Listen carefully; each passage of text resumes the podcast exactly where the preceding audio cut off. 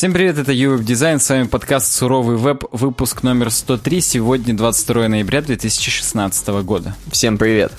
Время двадцать минут одиннадцатого по Челябинску. И у нас сегодня есть несколько громких тем. Отравляем мобильных пользователей. Как быть крутым фронтендером в две тысячи семнадцатом? Законы физики — это и есть пришельцы. Погнали. Законы Ом еще не знакомы. У нас есть, как обычно, с вами диалог, дорогие слушатели и зрители. И в этом диалоге я начну с грустного, потому что обычно мы начинаем с веселого. В веселом у нас есть, там, знаешь, вы можете наши темки там себе предлагать, или, точнее, ваши темки нам предлагать, вот это все. Угу. Нет, сегодня начнем с грустного и зайдем на наш канал на Ютьюбе. Ну-ка, я сейчас прям даже перейду. Давай, в прямом эфире. Я прям ютуб точка ком слэш ювебдизайн. Прям вот так работает. Прям так можно, да? Он, да, он, конечно, сделает несколько редиректов, но так работает. На, вот на данном канале вы можете наблюдать вот наши подкасты, которые мы выкладываем. Суровый веб. Суровый веб. Всякие ролики обучающие. Много-много полезного для вас. Но просто вот, эм, смотря как бы на грустную статистику, а на нее нельзя не смотреть, потому что мы как бы основываемся же вот на статистике. Как, как мы понимаем, что хороший выпуск был подкаста или плохой? Смотрим на статистику. Угу. И она немного удручающая, потому что как бы вот вроде сделали подкаст на два часа четырнадцать минут. двадцать семь секунд. двадцать семь секунд. А его посмотрело три тысячи двести шестьдесят просмотров каких-то. Угу. И даже вот возьмем с тобой, смоделируем ситуацию, что три тысячи двести шестьдесят просмотров — это каждый уникальный пользователь наш канала. Допустим. А у нас на канале там двадцать две тысячи человек с хвостиком. С большим хвостиком, с девятьсот шестьдесят девять, практически двадцать три без хвостика. Да. И... это же меньше двадцать пять процентов. Это какое? Это вообще, это мало. То есть это... Нет, это десять процентов. Ну, хорошо, не десять. Неважно. То есть реально... Это от десяти до двадцати пяти процентов. Да. И как бы, ну, это не серьезно. То есть серьезно, я считаю, ну, пусть будет двадцать пять процентов. Опять же, вот от двадцати тысяч пусть хотя бы пять тысяч смотрят. Ну, это вот такая наша вот средняя планочка подкастов, когда пять тысяч посмотрел, ну, одна четверть, потом остальные там догонят. Кто-то такие выпуски, догонит. Между прочим, есть. Например, рост в программировании зависит только от вас с Гарольдом. Почти пять тысяч восемьсот. Да. JavaScript пожирает весь мир семь тысяч восемьсот. Вот, ну, я не говорю, да, есть громкие выпуски какие-то, почему-то, которые вам понравились. А вот тут как-то началось на убыль. Вот, например, как лечить JavaScript четыре тысячи. Вот... принимаем пи эйч пи всерьез три тысячи двести. То есть я... не то чтобы я сейчас вас хочу стращать и, допустим, говорить им, жаловаться на нашу жизнь, что мы тут сидим в десять вечера, значит, во вторник после работы, уставшие или не уставшие какие-то там... То. Я, я даже не хочу жаловаться, я просто вам скажу, что вы же сами пострадаете, понимаешь? А суть-то какая? У нас же подкасты, они... Почему номер сто два? Это значит, в сто первом было тоже что-то интересное. Это значит, это был сериал, ситком практически.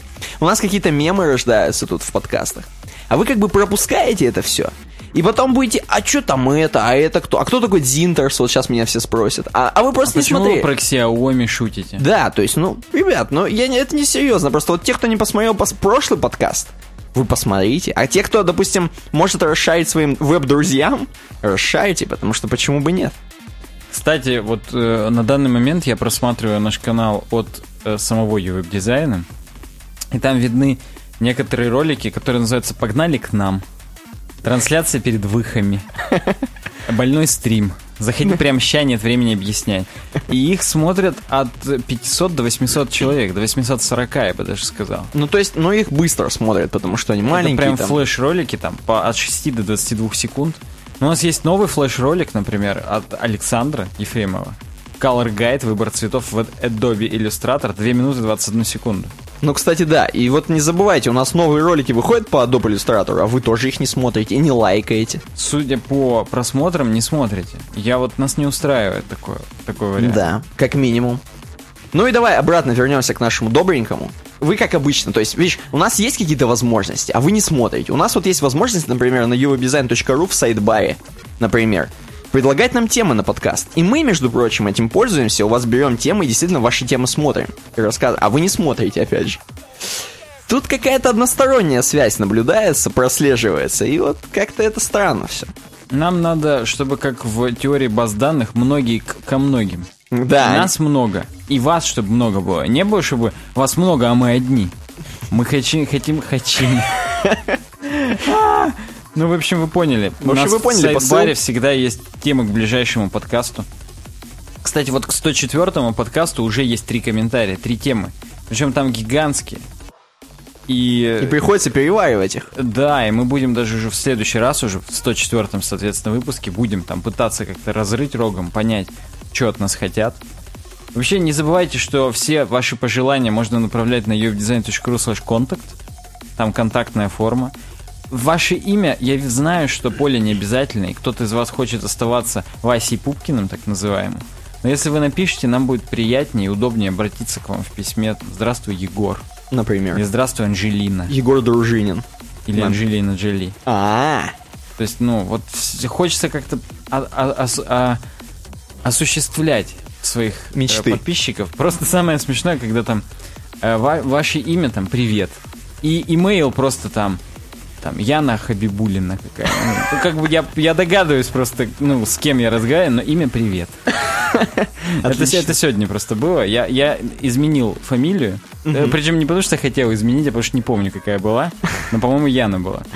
ю эф дизайн точка ру слэш донейт. Вот такая ссылка у нас для вас есть. Вы как можете смотреть в комментариях. Вам же нравится, что у нас лучше звук стал. Да. Вам же нравится, что появились скетчи. Ну, пока один, но в планах но будет. Много уже скетчей. Хотя не один, на самом деле. В CodeKit есть вступительное слово. Да. Где я на фоне кирпичной стены вас призываю посмотреть ролик. Отлично. Кстати, смотрите этот ролик.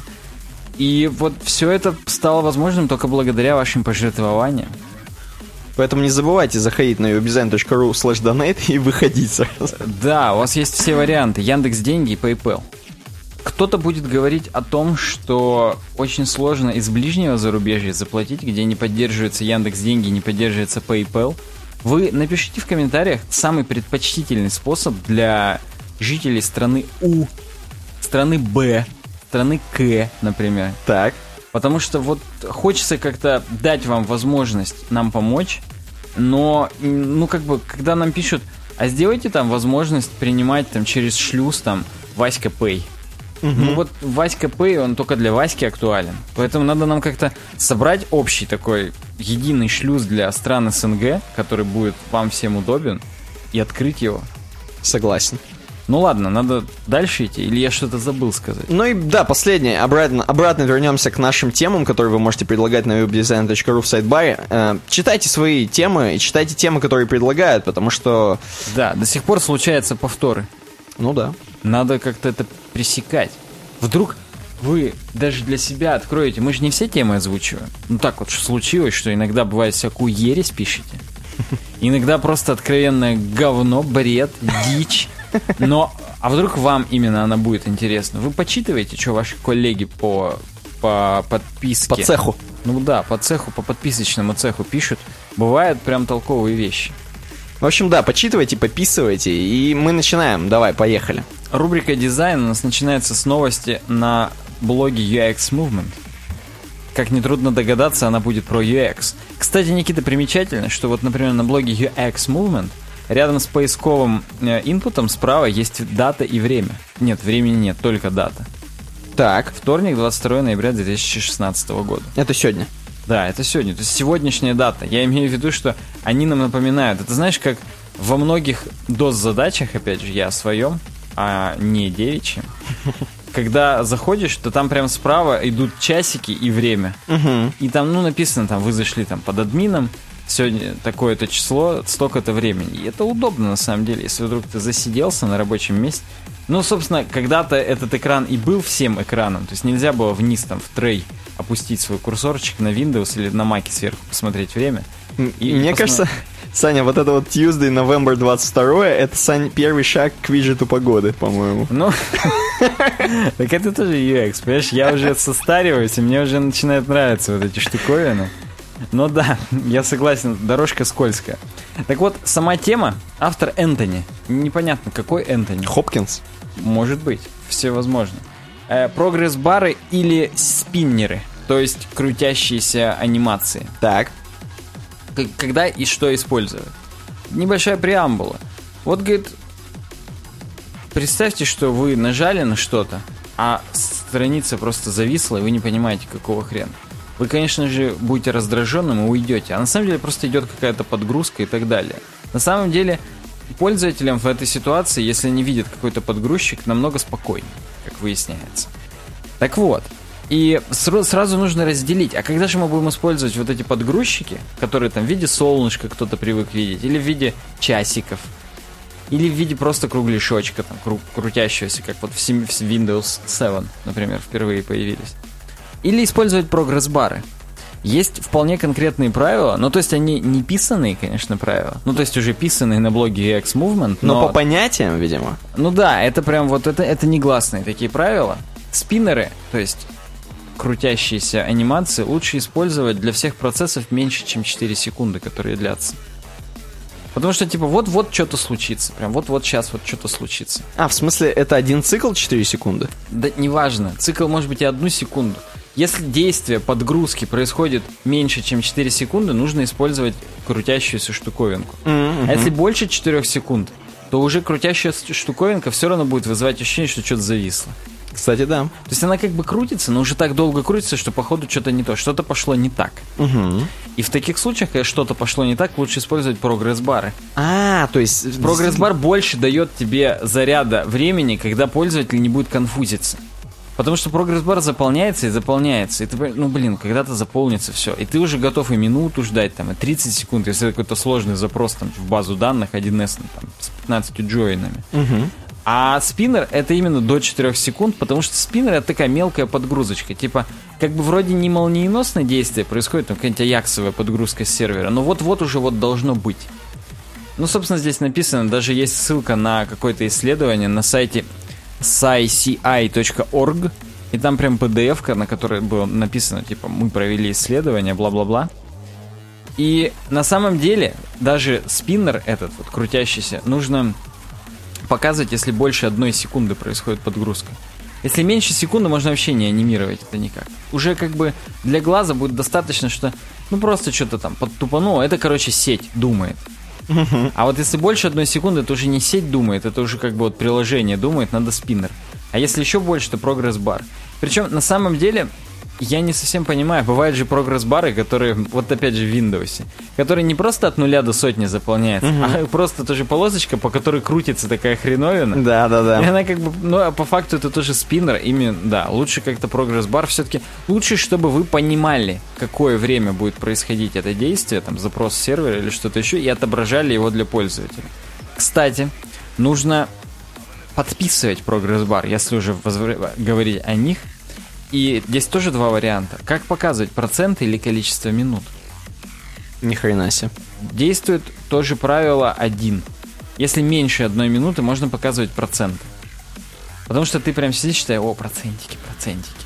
Потому что в течение одной минуты за каждую секунду чуть больше процента будет заполняться. То есть тебя будет что-то развлекать все время. А если больше одной минуты что-то будет проходить, то лучше написать, осталось пять минут. Потому что процентики будут медленно идти, и все равно будет пользователь думать, вдруг что-то зависло. Думать, так, это у меня семь процентов или уже да, восемь процентов? Да, да, да. Или это вот семь с половиной, или семь с, восьму, с восьмушкой, Не, я или помню... семь с хвостиком. Я помню, когда очень старые игры-то раньше устанавливали, и там были установщики. Я иногда даже ручку прикладывал, двигается он или нет. Да. Там не было ни процентиков, да, ни хренентиков. Да, да, да, да. Там на некоторых были прогресс-бары, которые на сегменты делились. И там один сегмент мог реально долго еще длиться, потому что там же, когда копировались файлы игры, неравномерно все было. То есть иногда мелкие, куча мелких файлов, uh-huh. и они быстро копируются. А иногда, до... или наоборот, они медленнее копируются, чем один долгий файл. Один долгий файл, все, уже разогналась система и копирует его. А когда много маленьких, она не успевает сильно много разгоняться. Ну и да, то есть тут как бы возможно, так скажем... Э- чтение. Осадки разно, в виде разно... фрикаделек, возможно. Да, да, и разночтение. Поэтому вот, вот, вот такая вот статья, но в конце нам, как обычно, говорят, что вы не заигрываетесь сильно. Вы, может, просто вам надо иногда ускорить свое приложение, чем придумывать, как же вам там пользователя замутнить ему разум, чтобы он вдруг не заметил, что что-то подгружается и так далее. Особенно, знаешь, мне какая понравилась? Свое мнение же высказываю. Конечно. Мне понравился совет про то, что не надо ничего анимировать, если у вас меньше секунды. То есть, представляешь, если вот у тебя быстро сайт грузится, вот, например, Facebook или ВКонтакте. Или юэб дизайн точка ру, он молниеносен. Ну, кстати, да. И ты при каждом вот этом вот заходе смотрел бы очень быстрый, очень быстрый, короче, такую подгрузочку. Бынь, бынь. тебя бы это так бесило, у тебя просто уже глаз устал. Возможно бы эпилептический припадок начался. Конечно. Потому что, ну, а в некоторых случаях, мне кажется, это бы только удлиняло все. Кстати, об этом мы тоже говорили в нашем подкасте «Суровый веб». О, о том, что иногда нужно удлинить какую-то э, interaction. Какую-то как, удли... как... Удлинить какую-то надо. Ну, в смысле, какое-то взаимодействие. Это сделать. Если оно происходит там за двадцать миллисекунд, сделайте, чтобы было за триста миллисекунд. Глаз хотя бы его различит, и он удовлетворится того, что оп, прощелкнуло, что-то сделал. Как, как удовлетворение от механической клавиатуры, когда тебя отщелкивает назад mm-hmm. в палец, ты, у тебя мозг получает импульс, что что-то произошло. Вот если около триста миллисекунд действие происходит, то мозг получает импульс, что что-то произошло. Когда десять миллисекунд, мозг думает, блин, произошло, не произошло. То есть здесь прям вот эти вот... Управление миллисекундами. Для многих актуальная тема, скорее всего, будет. Кто-то до четырёх минут даже и не доходит никогда, поэтому до прогресс-бара уже он и не видел такое, на где минуты подписывается. Проценты максимум иногда. Вот, поэтому, ну, как бы надо вот головой думать на этот счет. И, кстати, о моем мнении. Я тоже вспомнил вот в этих установочниках. Там было три колоночки сбоку слева, вспоминай. Угу. И там одна из них была фиолетовая, я не знаю, за что она отвечала. Вторая была зелененькая, и это было типа от нуля до ста процентов, там десять вот этих штучек. Угу. И когда, грубо говоря, до десяти процентов одна заполняют, двадцать процентов другая и так далее. А синенькая — это каждый файлик да, копировался. Да, да. Ну, и вот, и да. можно было видеть, какой долго там подкопировался. Да, и там как бы не было, конечно, подписей, там минуты или проценты. Но я визуально из-за того, что разделено на сегменты, я вот примерно проценты и видел. И мне нравилось, что... Ну, просто мне Да, нравилось. Я помню, раньше установка игр это была целая-целая прям. Да, тогда у жестких дисков скорости это были не прущие совсем. Да. Поэтому прям можно было успеть насладиться этим всем. Так и Стима не было, вот этого всего. Просто смотрели на голые окна делфевские. Ну да, с дисков, си ди-дисков устанавливали, когда все. Но у нас какой-то не суровый веб, а старческий веб начался. А, ну, а он, он и суров. Ставь, ставь лайк, если у тебя все еще есть си ди-ром. Нет, просто интересно, у нас есть все еще люди, у которых есть си ди-ром? У меня вот есть, у тебя, Никита, есть? Нет уже. А, у тебя нет, ты ко мне приходил тогда как раз с этими делами дисковыми. Ну все, давай переходим дальше. Сегодня я врываюсь немножко в дизайн, поэтому быстро его пройдем. Обычно, когда дизайн на Сане, там все серьезно. А сегодня у нас такое легонькое. С маленькой или с большой? Про размеры сейчас поговорим. Опять, то есть, да? Опять, опять. Статья «Перевод» на Хабре. И здесь очень интересная статья на самом деле. И я так понимаю, это, во-первых, касается не только мобильных приложений, но вообще всего, вот просто всего. Вот когда вы делаете интерфейс, вы должны задумываться, вот вообще... а надпись какую сделать, с маленькой или с большой буквы.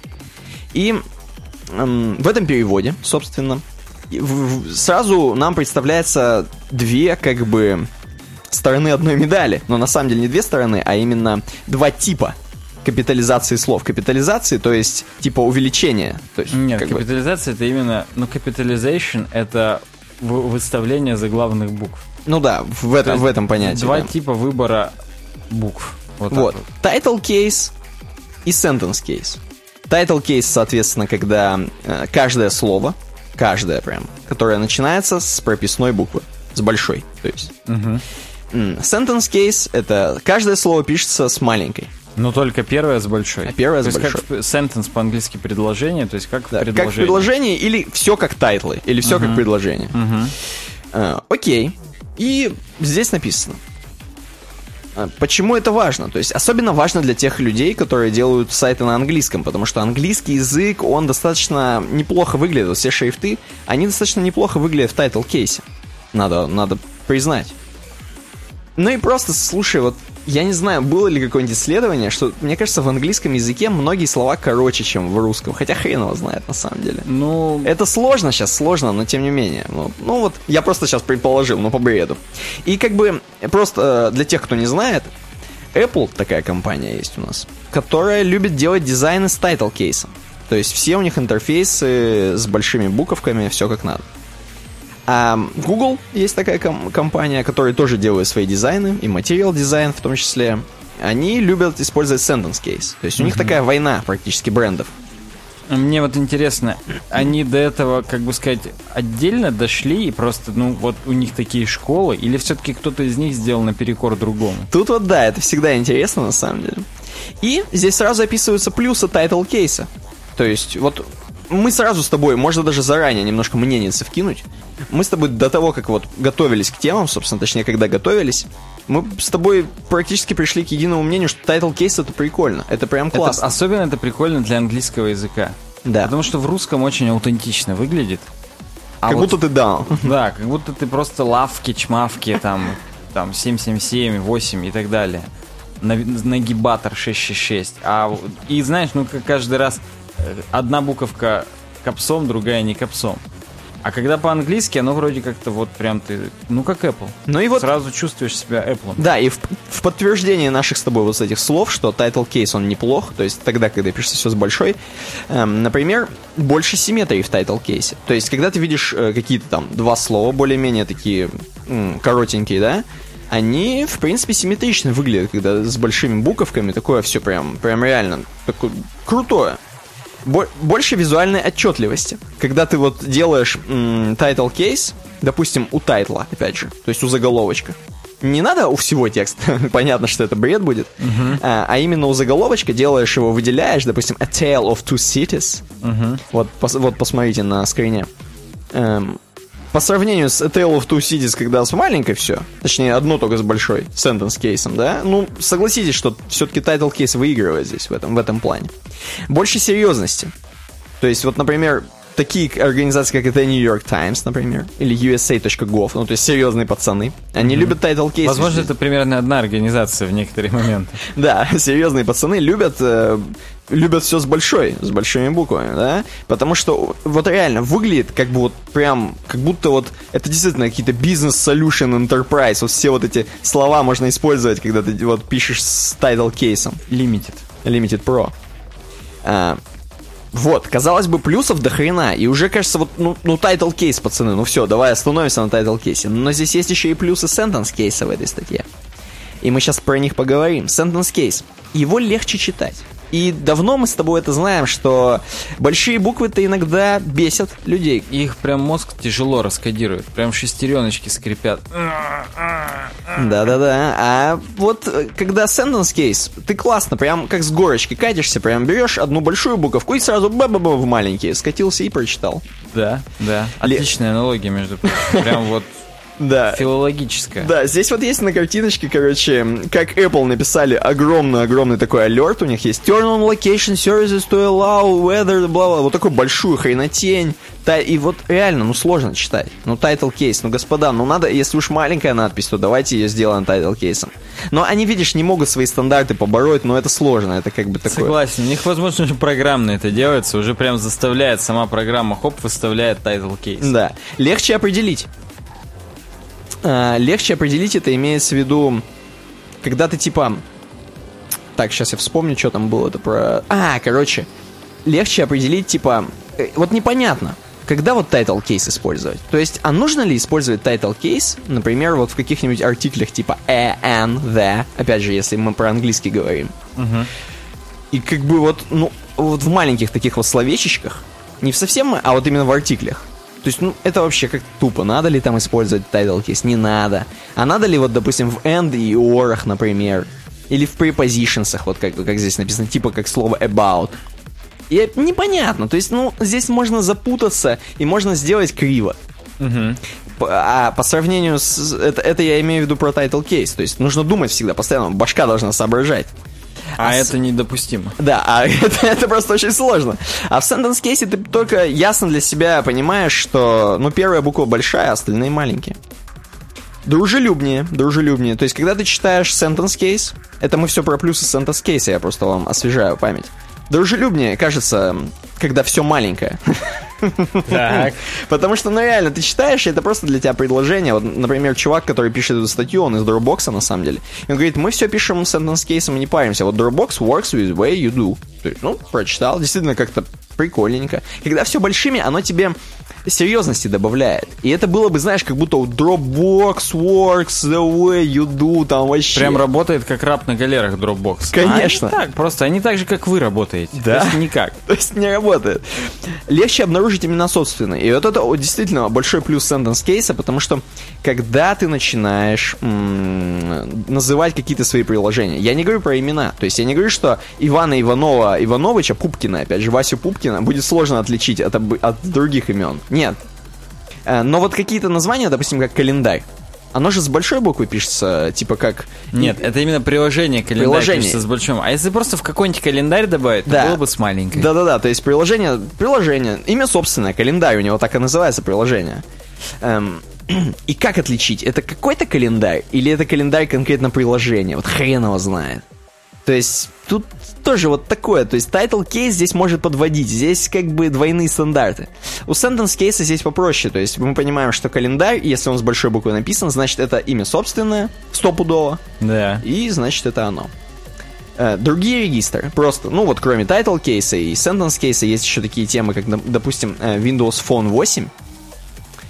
У них что-то вообще полный sentence. Вот даже не sentence, а просто все маленькими. Они вот не любят это вообще. То есть никаких больших, у них, возможно, какие-то проблемы, я не знаю. Но они пишут даже м, начало предложения, вот, допустим, ringtones плюс sounds. Здесь на скрине. Все с маленькой. Хрен его знает. Причем э, что-то они любят писать полностью капсом, например, settings, заметьте. То есть они просто берут и все одним регистром хреначат. Вот как бог на душу положит. У них, конечно, есть тоже свои стандарты, метро стандарты, есть какие-то там дизайновые штуки, но тем не менее. Да уж. Ну и делая выводы, то есть оба типа, и title case, и sentence case, самые громкие вот эти два типа, у них свои преимущества, естественно, есть. Надо думать, какой вы бренд юзаете, э, что вам больше подходит, дружелюбность или, наоборот, какое, какая-то серьезность, бизнесовость. Вот, поэтому... Я, как... на самом деле, вот вопрос. Давай. Вот у меня приложение, например, DoubleKis, это не реклама. И я его делаю мультиплатформенным, и на iOS, и на Android. Нужно ли мне его адаптировать и делать заголовки на iOS title кейсом, а на Android sentence кейсом? Ну, по идее, да. По идее, да. Нужно следовать, так скажем, этим дизайнер-гайдам. Но, блин, это Слушай, же, это ну, же я... прям вот такая работа. Тогда ты уже ты теряешь то... Вот, а у меня вот у бренда дружелюбность. Я хочу вот ня-ня-ня.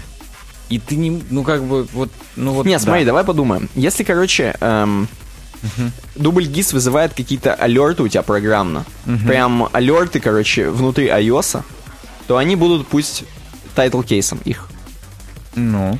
А, или он вызывает какие-то алерты внутри Android, пусть будет все sentence-кейсом. А все, что внутри прила, пусть по твоим рам- этим живет. Жизнью. Хотя хрен его знает, это странно тоже как. Вот, вот это, это открытый вопрос. Это, кстати, мы свое мнение высказываем. Да, поэтому напишите, чем вы пользуетесь. Вдруг у нас есть чуваки, которые крутые, делают какие-нибудь западные штуки на английском и пишут, допустим, title кейсы. Ладно, идем дальше, потому что, ну, маленькая, большая, интересный вопрос, идем дальше. Как отравить мобильных пользователей, я напоминаю. Ну-ка, как же. И тут... Э, статья, она вся написана с сарказмом сильным. Вот просто я читал и я ржал. Ну, то есть, очевидно, что как бы это как вредные советы. Если Григория мы хотим Остера, уже отравить да. мобильного пользователя, то здесь будет какой-то сарказм. Да, и вся статья начинается с того, что, собственно, автор... У меня просто все еще загружается, все загрузилось. А автор, здесь очень важно это прочувствовать. Его зовут Мартин Михалек. Ну? Михалек. Михалик, возможно. Михалик. Мартин Михалик. И вот господин Мартин Михалик, он говорит, что он часто, он, а он чех, как вы, как вы могли подумать, часто он в Чехии в своей сидит, возможно, в каком-то замке. Есть замки в Чехии, кстати, или нет? Да. Вот, возможно, в каком-то замке он с сыном сидит, с сынишкой. Мне кажется, извини, перебью, это поляк, но переехавший в Чехию. Почему? Потому что Михалек? Михалек. Михалик, да. Ну, это просто... Они там все мне на одно лицо, если честно. Хорошо. И вот он в Чехии сидит со своим сыном и смотрит их очень популярный вот этот вот мультфильм про крота. Я даже открою в отдельной вкладке для наших зрителей, слушателей, просто вспомните вот этот кротик веселенький. Это вот оно. У нас тоже эти мультфильмы показывают. Он, между прочим, Молли называется. The Nick Miller Character. Да. И вот, действительно, вот этот Молли в Чехии оригинально назывался Кртек. Хорошо. Или Кртечек. Это вообще, мы сейчас можем на, на эту тему ржать весь подкаст, но тем не менее, вот этот крот, э, он, бедный, каждую серию, как в Томе и Джерри, как во всех вот, вот мультиках классических заведено, он спасается от злодеев некоторых, которые его пытаются выжить из своей норки, чтобы он там, видимо, не гадил, хотя он там ничего плохого не делает, он же крот, он... Он просто роет ее. Я согласен, мне кажется, кроты вообще ничего плохого не делают. Да, но его постоянно какие-то животные беспокоят. Это даже не енот, он не переносит болезни, он просто крот. Он просто крот, да. И, или животные, или, как обычно, какой-нибудь злой лесник, опять же. И они постоянно хотят насолить кроту, прям в норку насолить им. И вот в одной из серий, он вспоминает, в одной из серий, говорит, вот этого крота хотели отравить. Вот реально, лесник хотел прям его отравить. И прямо траву, видимо, туда сыпал, я не знаю. Но тем не менее, и говорит, я когда смотрел эту серию, я представлял, что вот этот крот — это мобильные пользователи. А, разра... Уже хорошо. А разработчики, они, собственно, тот самый лесник, который отравляет крота, то есть мобильных пользователей. Чувак, возможно, когда у нас обсуждение бойки происходит, он бы наш подкаст идеально нашел вообще. Просто в каком-нибудь камушке или в кроте, опять же. Потому в общем, что... Михалек. И он говорит, вот, говорит, это, говорит, все, конечно, шутки шутками, но давайте вот с сарказмом подойдем, собственно. И он расписал здесь несколько пунктов. Эм... Это все преамбула была, уважаемые слушатели и зрители. Да. Давайте сделаем медленный сайт. Отключим масштабирование, спрячем навигацию и заполним страницу элементами с фиксированным позиционированием. Я ставлю на то, что бедный мобильный пользователь не может этого, не сможет этого пережить. То есть он просто нам сказал, давайте как отравим реально мобильного пользователя. И вот несколько пунктов. Инструкция. Первое. Сделайте загрузку сайта медленной. Ну, понимаете. Медленная загрузка сайта — это лучшее оружие против пользователя и с мобильным устройством. Успеет ли такой пользователь сходить на почту и вернуться обратно до завершения загрузки сайта? Если успеет, то вы, при... то вы проделали отличную работу. Вы эффективно травите пользователей мобильных устройств. Ну и здесь я просто... Я... Это даже не требует какого-то объяснения. Вы сами понимаете, что если э, вы не оптимизируете изображение, опять же, если вы вот вся ваша си эс эс, JavaScript, все вот это дерьмо у вас весит до хрена, никакого, короче, оптимизейшена, так называемого, никакого, короче, вообще никакие, ничего не храните вы там у себя, не кэшируете, то, короче, это все ведет к тому, что вы отравляете пользователя, реально. Второе. Добавьте убогую карусель. Ладно, я здесь еще чуть скажу. Вот тут скажи. Про Edge. Потому что пользователь не должен ждать больше пары секунд до рендеринга сайта, даже при использовании соединения Edge. Мне иногда удается на телефоне джи пи эр эс словить. Да, нет, кстати. Я просто к этому хотел сказать. Я даже не знал, что... Ну, как бы нет, на самом деле я давно уже его первый раз-то словил. Но... Как кисло. Та, да, там точечка такая еще, как кругляшок, как знак этого, градуса Цельсия. Да, да. Я даже не знал, что он как-то обозначается еще изначально, но да, есть и такое. Второе, добавьте убогую карусель. То есть он сразу здесь от оптимизации, э, сразу к дизайну. Говорит, вот, например, и пользователь никогда не вернется, например. И здесь есть, короче, скрины. Здесь сразу видно, что вот есть карусель, в которой непонятно, карусель она или нет. Это самое главное. Непонятно, что надо крутить. Надо крутить. Есть ли там еще какой-то контент? То есть видно, что там точечки вот эти есть убогие. Но нормальный пользователь, который смотрит вот на эти кроссовки Nike, возможно, про эти точечки вообще драл их. Согласен, они не настолько понятны, насколько хотелось бы разработчикам сайта Nike. И вот есть несколько у него таких как бы положений. Не используйте, это уже как бы, это хорошее положение. Не используйте карусель в качестве чистого украшения или для того, чтобы прятать маловажный контент.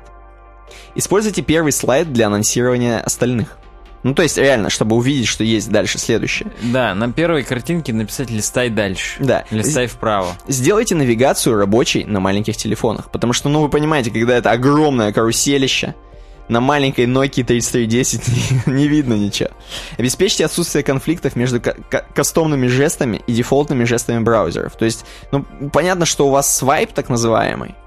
Надо, чтобы он реально не конфликтовал ни с чем. Чтобы браузер у вас там не сворачивался, при том, что карусельку начинают вертеть. Чтобы никакого дерьма. Не замедляйте сайт. То есть, реально, карусель — это прям жесткая тема. Надо смотреть, если вы на мобиле реально вставили карусель, то почему вы ее вставили вообще? Какого хрена? Вот. Всегда задавайте себе вопрос, почему. Да. Третье. Спрячьте меню за иконкой гамбургером. Ну, это, это как бы... это чтобы навредить. Да-да, напоминаем, у нас вредные советы. Да, сделать навигацию легко доступной. Ну что вы, так у вас появится тысячи пользователей. Я не могу, он вообще, он просто крот. эм, И здесь есть на скрине, сразу же видно, что вот чувак просто в менюху, там, где не надо это делать, так. В менюху все спрятал, реально. News, Sport, Weather, World, Video. Хотя это можно, вот эти несколько пунктов, их можно раскидать как-нибудь, умудриться. Сделать самые важные уже вынесенными, собственно, в сам сайт. и какие-то спрятать, неважно. Да, остальным просто доступным по кнопке more, то есть там далее. Да. Всегда полагайтесь на свайп. Это вредные советы. У нас на uwebdesign точка ru, возвращаясь к третьему пункту, на меню есть такой небольшой градиентик, который нам показывает, что можно скроллить меню, и оно с горизонтальным прям скроллингом. То есть у нас сразу это и второй пункт, и третий. У нас как бы и каруселька, которую видно, что это каруселька. Да, карусель да, меню. Да, прям вот... Прям... Да я это все. Да. Четвертое. Всегда полагайтесь на свайп. Разгоните пользователей с помощью жестов свайп. Ну, то есть он имеет в виду, что, опять же, какие-то жесты кастомные могут конфликтовать со встроенными жестами браузеров. Он это напоминает. Не надо такое дерьмо делать. Если, короче, вы делаете свайп, он железобетонно должен делать то, что он делает, и не свайпать браузер, не ломать ничего. Менее распространенные жесты неизвестны большинству пользователей. То есть, кроме того, что вы делаете какой-то кастомный свайп или какой-то там не очень известный свайп, какой-то жест, то люди просто... Ну вот, они не знают, что это нужно сделать на сайте, просто элементарно не знают. Угу. И они даже не получат эту инфу, которая там происходит после этого жеста. Опять же, про кастомные жесты меня вот очень часто бесит. Когда есть какой-то горизонтальный скроллинг, я скроллю и случайно назад ухожу. Угу. И мне прям хочется монитор пробить в этот момент, именно маленький вот мониторчик на телефоне. Не надо так делать, это прям вообще отвратительно. И... Что-то я еще хотел какой-то вывод по этому сказать, но не, не ладно, с ним. Сделайте все цели касания красивыми и небольшими. Одного миллиметра вполне достаточно. Но он имеет в виду, что туда, куда нужно прикоснуться... Напоминаем, сделайте... это вредный совет. Да, сделайте маленькое-маленькое дерьмо, чтобы даже какой-нибудь охрененный баскетболист, здесь написано, чтобы он просто вот ну, не смог нажать с охрененными своими пальцами огромными. Вот, поэтому да, нет, обязательно нужно делать, конечно же, все, чтобы это подходило под пальцы, если вы делаете под мобильное. Потому что, а вы в любом случае делаете мобильную версию сайта, потому что сейчас в две тысячи семнадцатом нашем, в два ка шестнадцать, уже нельзя делать что-то не под мобильное, поэтому задумайтесь. Какие вы делаете кнопки, какого размера? У меня в обзоре CodeKit, кстати, смотрите его, опять же, была шутка, там в самом приложении уже две тысячи семнадцатом. Я смотрел, да-да-да, я видел. И там в комментариях написали, что ты тупой там, на самом деле они же финансовый год считают. А финансовый год в Америке с первого октября начинается. Угу. Кстати, в России с первого января. То есть у нас соответствие полное. Обычно... У нас как добухали, тогда финансовый. Вот, да, да. А у них нет, у них с первого октября. И поэтому, типа, возможно, он уже финансовый год учитывает. Но это... ты, вы... Нет, ты классно тоже высказал эту. И посмотрите, это будет просто спойлер, я не буду спойлерить. Посмотрите, какую Саня высказал теорию, почему две тысячи семнадцатый, я поржал. А, да, там смешно, но я-то к чему это сейчас вспомню? Потому что сказал... Мы же в два ка семнадцатом, уже две тысячи шестнадцатый. Ну, тоже такое немножечко. Ну, да, да. Шестое. Добавьте отзывчивость, но только для определенных разрешений экрана. Напоминаю, плохие советы, каждый раз напоминаем. Заставьте пользователей покинуть сайт. Пусть купят себе телефоны с правильным разрешением. Ну, это, знаешь, классическое. А у нас под это разрешение не заточен сайт. No. И все. И как бы и хрен не расти вообще. А то, что там чуваки отвалились и просто не смогли увидеть там футер или не, ничего не увидели вообще, ни хрена со своим разрешением, это пофигу. Вот, да. Ну, это просто простейший пункт, я даже не буду на нем сильно заострять внимание. Седьмой пункт. Не делайте телефонные номера нажимаемыми. Разозлите пользователя, не дайте ему набрать телефонный номер непосредственно с сайта. Но это да, это вообще прям хорошо. То есть реально, чувак видит какой-то номер или какую-то скайпуху, или еще что-то. Он нажимает на него, это что не нажимается. Нет, и это даже просто текст. Он даже не может его нажать, он просто его как-то... Да, причем дальше можно будет... выделить и все. Дальше лучше, дальше лучше. Там это... Отключите масштабирование. Просто... Вот дерьмо, я часто отключаю. Ну просто масштабирование касаемо мобильных версий сайта, здесь спорный момент. То есть если вы точно знаете, хотя, ну да, то есть если вы точно знаете, что ваши элементы все хороши, и даже каждый слепой поймет, или у вас есть какая-то адаптация для слепых чуваков, то можете, в принципе, масштабирование, наверное, выключить. Хотя он здесь пишет, что, в принципе, для слепых чуваков пусть приближают, почему бы нет. Хм... Это прям вот... А вот, кстати, я вспомню, что хотел сказать. То, что я вот комментирую каждый шаг, это я уже свое мнение высказываю. Ну хорошо, давай. Так вот, здесь мое мнение, ну, неоднозначно, слушай. Угу. Прям вот надо думать. Надо думать. Надо вот... А, надо просто вспомнить, зачем мы его отключали изначально. Просто когда мы отключаем, понимаешь, это все может сломать весь... Скр... Там просто начнется скроллинг на твоей странице. И там начнется жесть, когда ты просто... Ну, ты же типа сверстал, у тебя все фиксировано. Вот, должно быть, значит, не фиксировано. Должно да. быть прям круто. Так, чтобы ничего, отказоустойчивость полная. Согласен. Про отказоустойчивость сегодня еще будет. Прям одна тема у меня прям вот супер. Девятое. Задайте user select none, и все будет хорошо. Это отсылает нас к тому пункту про звонки телефонные. То есть чувак даже не сможет скопировать это. То есть когда user select none, он не сможет даже выделить этот контент. Меня оно даже на десктопных версиях-то бесит. А на мобильных это, скорее всего, да, опять же, монитор пробить захочется. Это вообще худшее. Десятое. Некорректно загружайте веб-шрифты. Если пользователь живет, чтобы видеть загрузку страниц, убейте его за счет мерцания шрифтов или полностью спрятанного контента. И тут реально на скрине показано, чувак, вот когда ты скроллишь, у тебя все начинает мерцать, шрифты мерцают. Да. У тебя да, голова взрывается нахрен просто. И когда еще не подгружается, это тоже смешно. Да, это, это просто прям, худшее да. вообще. Идем дальше. Одиннадцатый. Захламляйте страницу социальными кнопками. Если вы не можете отравить их своими силами, используйте помощь соседей. И здесь круто, да, типа, о, круто, давай сразу впилим просто все кнопки. Будет куча запросов к соцсетям, идти опихи, все дергаться будут. Там будет жесть, короче, происходить. У вас будет сто тысяч кнопок, которые никто не пользуется. Вот это вот расширить в Reddit. Ну да, я вот с телефона я всегда использую встроенное меню поделиться и всегда вам в телеграмчик кидаю. Да, да. Но это, это страшно, это тоже задумайтесь над этим. У нас, по-моему, тринадцать пунктов, поэтому мы подходим уже к завершению. Я просто по юзабилити скажу, сколько их всего. двенадцатый пункт. Неправильный редирект с настольной на мобильную версию. То есть это что нужно сделать, типа, чтобы плохо все было. С отдельной мобильной версией сайта у разработчика-убийцы есть еще один способ отравить пользователя. На самом деле, э, типа отдельная версия с префиксом. То есть неправильный редирект на мобильную версию с префиксом — это говно. Здесь имеется в виду, вот, допустим, мы хотели зайти на example точка com слэш example. Uh-huh. И когда сервер понимает, что мы с телефона, он не на m example точка com слэш example, а просто на главную m example точка com переводит. И это бесит. Это бесит. Ты как бы хотел на статью попасть, а тебя на главную кино. И хрен ты потом найдешь эту статью, в большинстве случаев просто отвалишься. Просто отвалишься, да. Ну и тринадцатый, последний завершающий, завершающий пункт. Правильно, прячьте контент. Прячьте контент от мобильных пользователей, ведь он им совсем не нужен. И здесь сразу на скриншоте написано, как, собственно, прятать контент. Когда начинается всякая вот всплывающая хрень, какие-нибудь непонятные закрывающие вот такие сплэш-скрины. Да, которые еще хрен закроешь. И хрен закроешь. Чувак до контента вообще не может достучаться. Это последнее, что он увидит на вашем сайте. И это действительно плохо. Уведомление о куки вот здесь написано. Это вот классическое. А мы, кстати, храним ваши куки. Не, ну тут, видишь, их обязывает закон. Ну да, да. Ну тут смешно. Однако это не значит, что блок с уведомлением должен быть фиксирован, занять полэкрана. Окошко онлайн-чата, вот, или форма подписки, да. Вставка интер... Interstitials с предложением скачать приложение. Ну да, это классика. А, кстати, скачай наше приложение лучше. Но оно некоторое прям нативное. Прям да. Вот iOS-енька сама предлагает. Понятно, что это надо прописать на странице, чтобы iOS-енька-то предложила. Ну да. Но вот почему-то нам говорят здесь не, не надо так делать. Хотя, мне кажется, это конвертирует некоторых людей. Ну, это понятно, но тем не менее. А кто-то отваливается, хрен знает. Вот, например, батя мой, он любит, когда... Как он это называет? Он это не приложение. Я, говорит, люблю, когда с иконки можно заходить. Вот. То есть не когда он на сайт вести точка ру идет, а когда он иконку Вести жмет, и у него прям там открывается.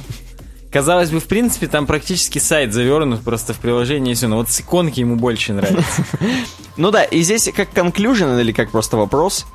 Это просто оставим открытым, опять же. Как много пользователей мобильных вы отравили сегодня? Вот так.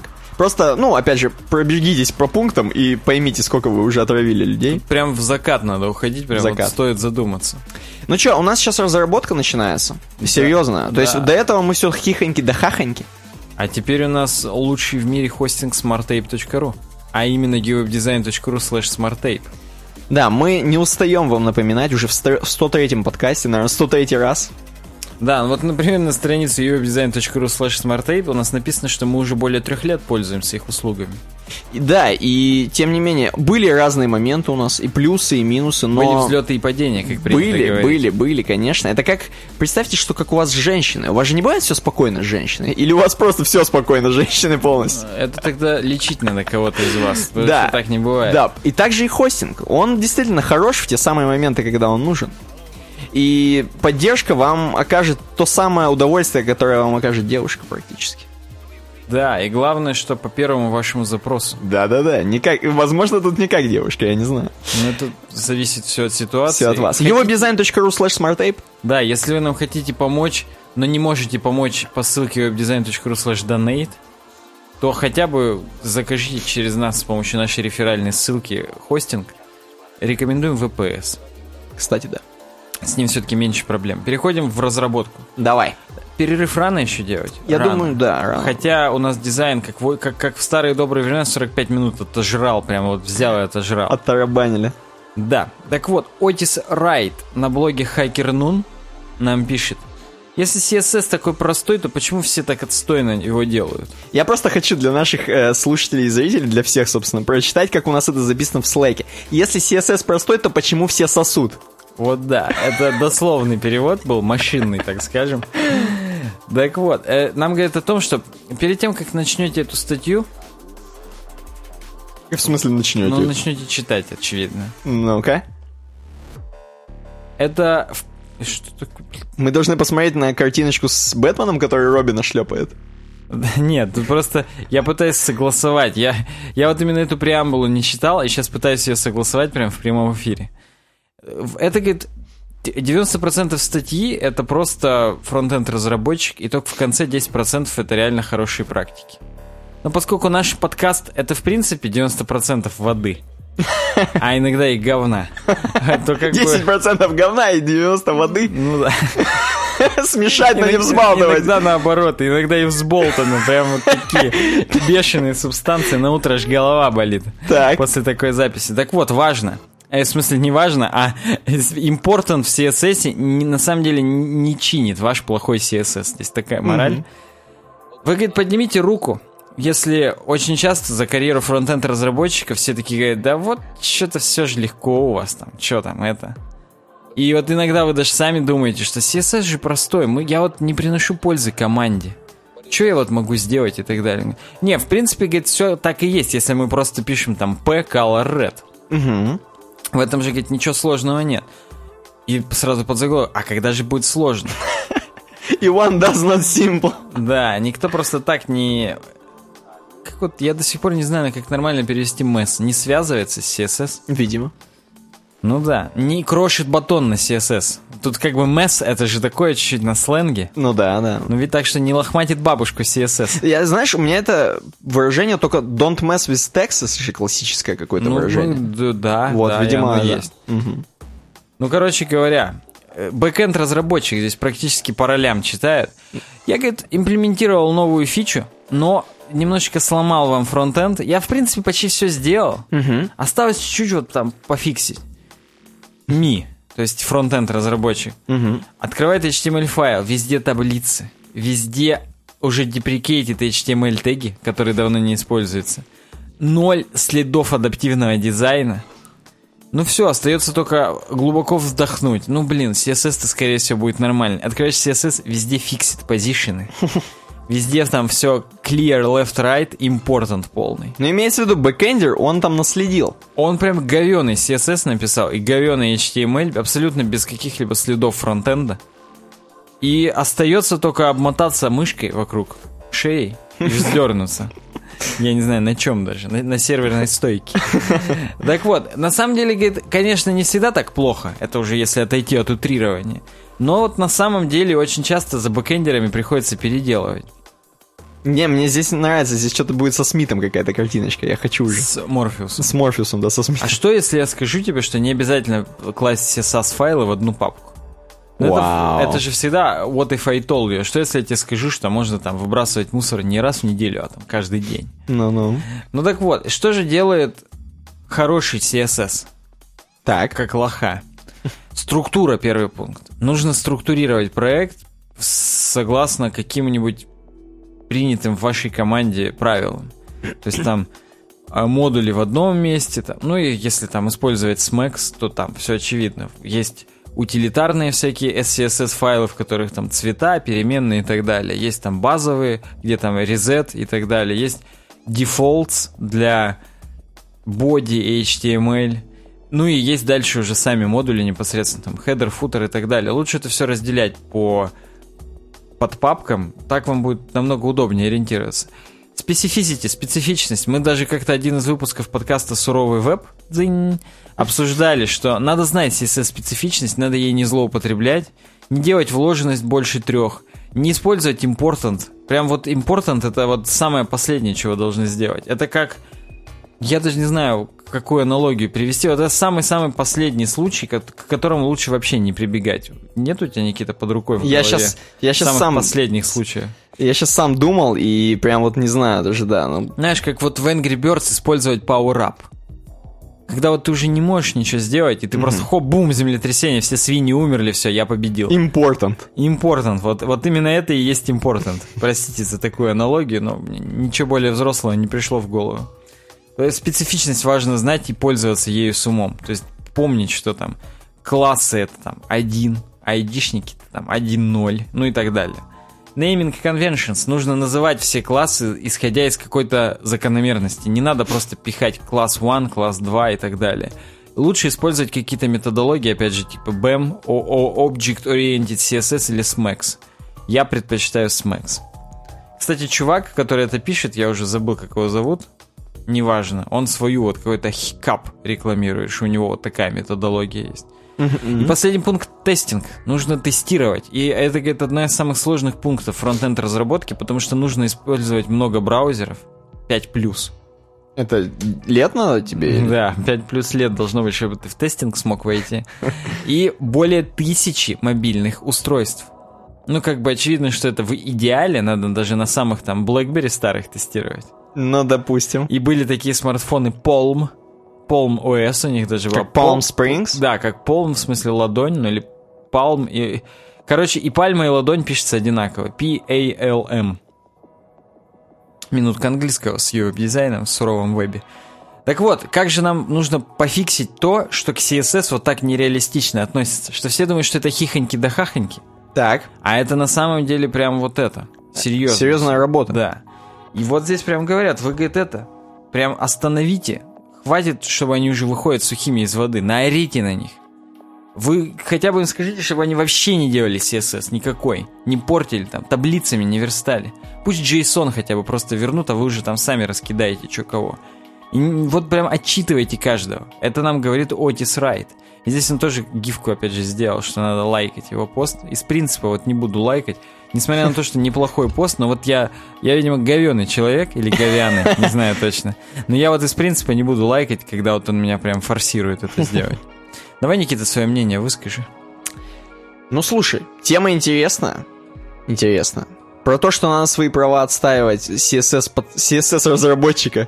Как нам недавно написали в комментариях. Ой, я, короче, выключил подкаст после того, как вы сказали, что си эс эс — это язык программирования. Вот ну такое. Вот это как раз вот те самые пацаны, бэкэндеры. Да-да-да, ну в общем, да. Нет, конечно, тема серьезная, короче. Особенно люди, которые серьезно подходят к делу. Потому что, когда ты просто сидишь, ха-ха, да я фронтендер, короче, я сейчас быстренько поверстаю и домой уйду быстрее с работы. Когда ты, нет, серьезно заморачиваешься над своим делом, и тебе вот прям... Удовольствие, возможно, даже какое-то получаешь от своего си эс эс. Ну, вы понимаете. Это уже, это уже отклонение ну, небольшое. Не, да. Вот. А еще, если вы, знаешь, обложились там сасами. Оу, е. Оу, е. И у вас я там... уже не могу устоять. Да, и у вас там все красивенько, вот эта табуляция вся везде, все как надо. Тогда, я думаю, да. Если даже вдруг вы используете сборщик CodeKit, смотрите ролик на канале. Да, я думаю, да. В этом, в этом случае, скорее всего, если вы уже действительно уже так серьезно подходите, то вы, скорее всего, уже и наорете на программиста, потому что вас просто взбесит это дерьмо.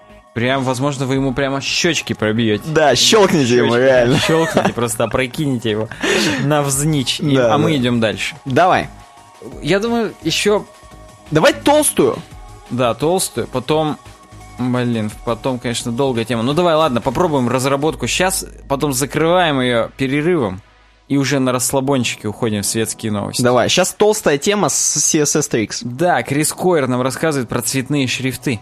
Ё-моё, он что-то еще может, что ли, рассказывать? Он, он еще жив? Он вообще мало фу-фу-фу. Того, что жив, он функционирует прям. И у него все в порядке с и ди. И с лишним это, весом. и ди — это Erectile Dysfunction.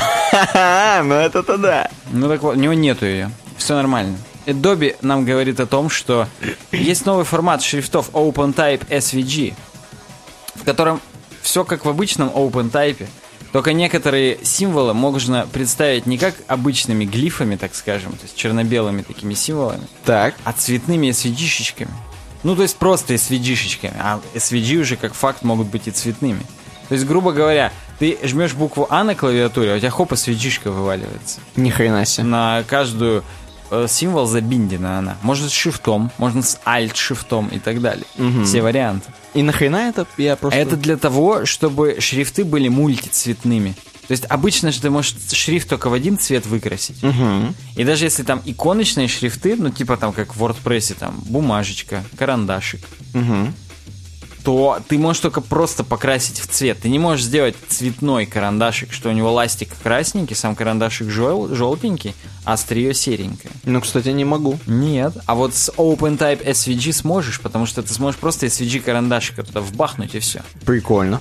К сожалению, поддерживается пока только в Firefox двадцать шесть плюс и в Edge тридцать восемь плюс, казалось бы. Ни хрена себе. Да. Я, к сожалению, на своем компьютере не могу протестировать на Edge, силу пон... Хотя я мог бы по TeamViewer цепануться на работу, но не стоит она того, пожалуй. Firefox Developer Edition, пятьдесят вторая версия, здесь у меня альфа. Переходим на color.typekit точка ком. Дзинь-дзинь-дзинь-дзинь, крутится. Здесь прям можешь тоже перейти с хрома и Чай. рассказать, какой опыт ты получаешь. А где ссылочка? Я просто тебе продиктил, продиктил, продиктовал color.typekit точка ком. А, окей. Но у него тоже там где-то в статье она есть, эта ссылка. The Typekit Announcement Page. Вот так она называется. Я захожу. Ох, ни хрена себе. Но это-то просто крутятся реальные свечишки. А там дальше будет типа стена символов. И у, у тебя куля... черно-белый. У меня кулера закрутились. У меня тоже. У меня тоже процессор по, фу... по фулке загружен. И да, действительно черно-белое. Вот. А у меня в Firefox ты можешь перевеситься. Там Emoji One. Ё-май. И прям я могу их выделить как символы и скопировать и вставить. А такой вопрос наш наблюдательный слушатель, зритель и, и любопытный задаст. А чё, можешь просто картиночки вставить? Ну, ты понимаешь, тут-то это шрифт, ты можешь это на кончиках пальцев чувствовать, двенадцать из десяти. Ну да, а эс ди написать, он хоп, три эмодзи сразу воткнет. А картиночками тебе копировать, и, ну, это целое дело. Да-да-да. А здесь, возможно, вот такая вот штука. Шляпа. Да, шляпа. Вот, и он Крис Корином, казалось бы, говорит о том... Я, кстати, проверю за ним. Вот я на ссылку Support So Far перейду, на Can I Use, и посмотрю, вдруг где-то еще что-то используется. Ну-ка. Блин, здесь не Can I Use, здесь State of the Web. Он какое-то свое дерьмо там, да, походу. Да, ну-ка, я вот на Can I Use точка ком перейду. Я прям настойчивый пацан. Ну-ка. Сейчас, сейчас, сейчас. OpenType. И есть ли здесь какие-нибудь OpenType эс ви джи? А я на его пока зайду, хрень, посмотрю, что он там вообще. Chrome четыре пятьдесят четыре? No.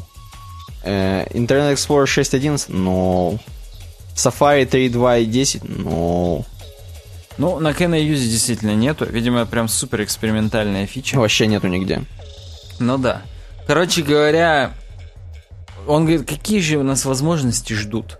Нас ждут такие возможности, как вот эти вот Спарта-шрифты здесь есть. Троян Color от Typekit. Это вообще... Это уже прям сам Typekit нам предлагает вот шрифты с поддержкой OpenType эс ви джи. Так. То есть, грубо говоря, мы можем там зажать Shift и не желтым, а синим написать. Я только не уверен, это нам надо? Надо нам это или нет? Ну... Дискуссионный вопрос на самом Но деле. Но ты, ты имеешь в виду, вот смотри, я такой сижу, короче, пишу эмодзи желтенькие, а потом думаю, а сейчас синенькая эмодзи. Ну нет, эмодзи-то здесь не будут разных. Хотя можно, можно встроить. По идее прям ты, да, ты можешь сделать целый эмодзи-шрифт, и с шрифтом ты синий там, и так далее.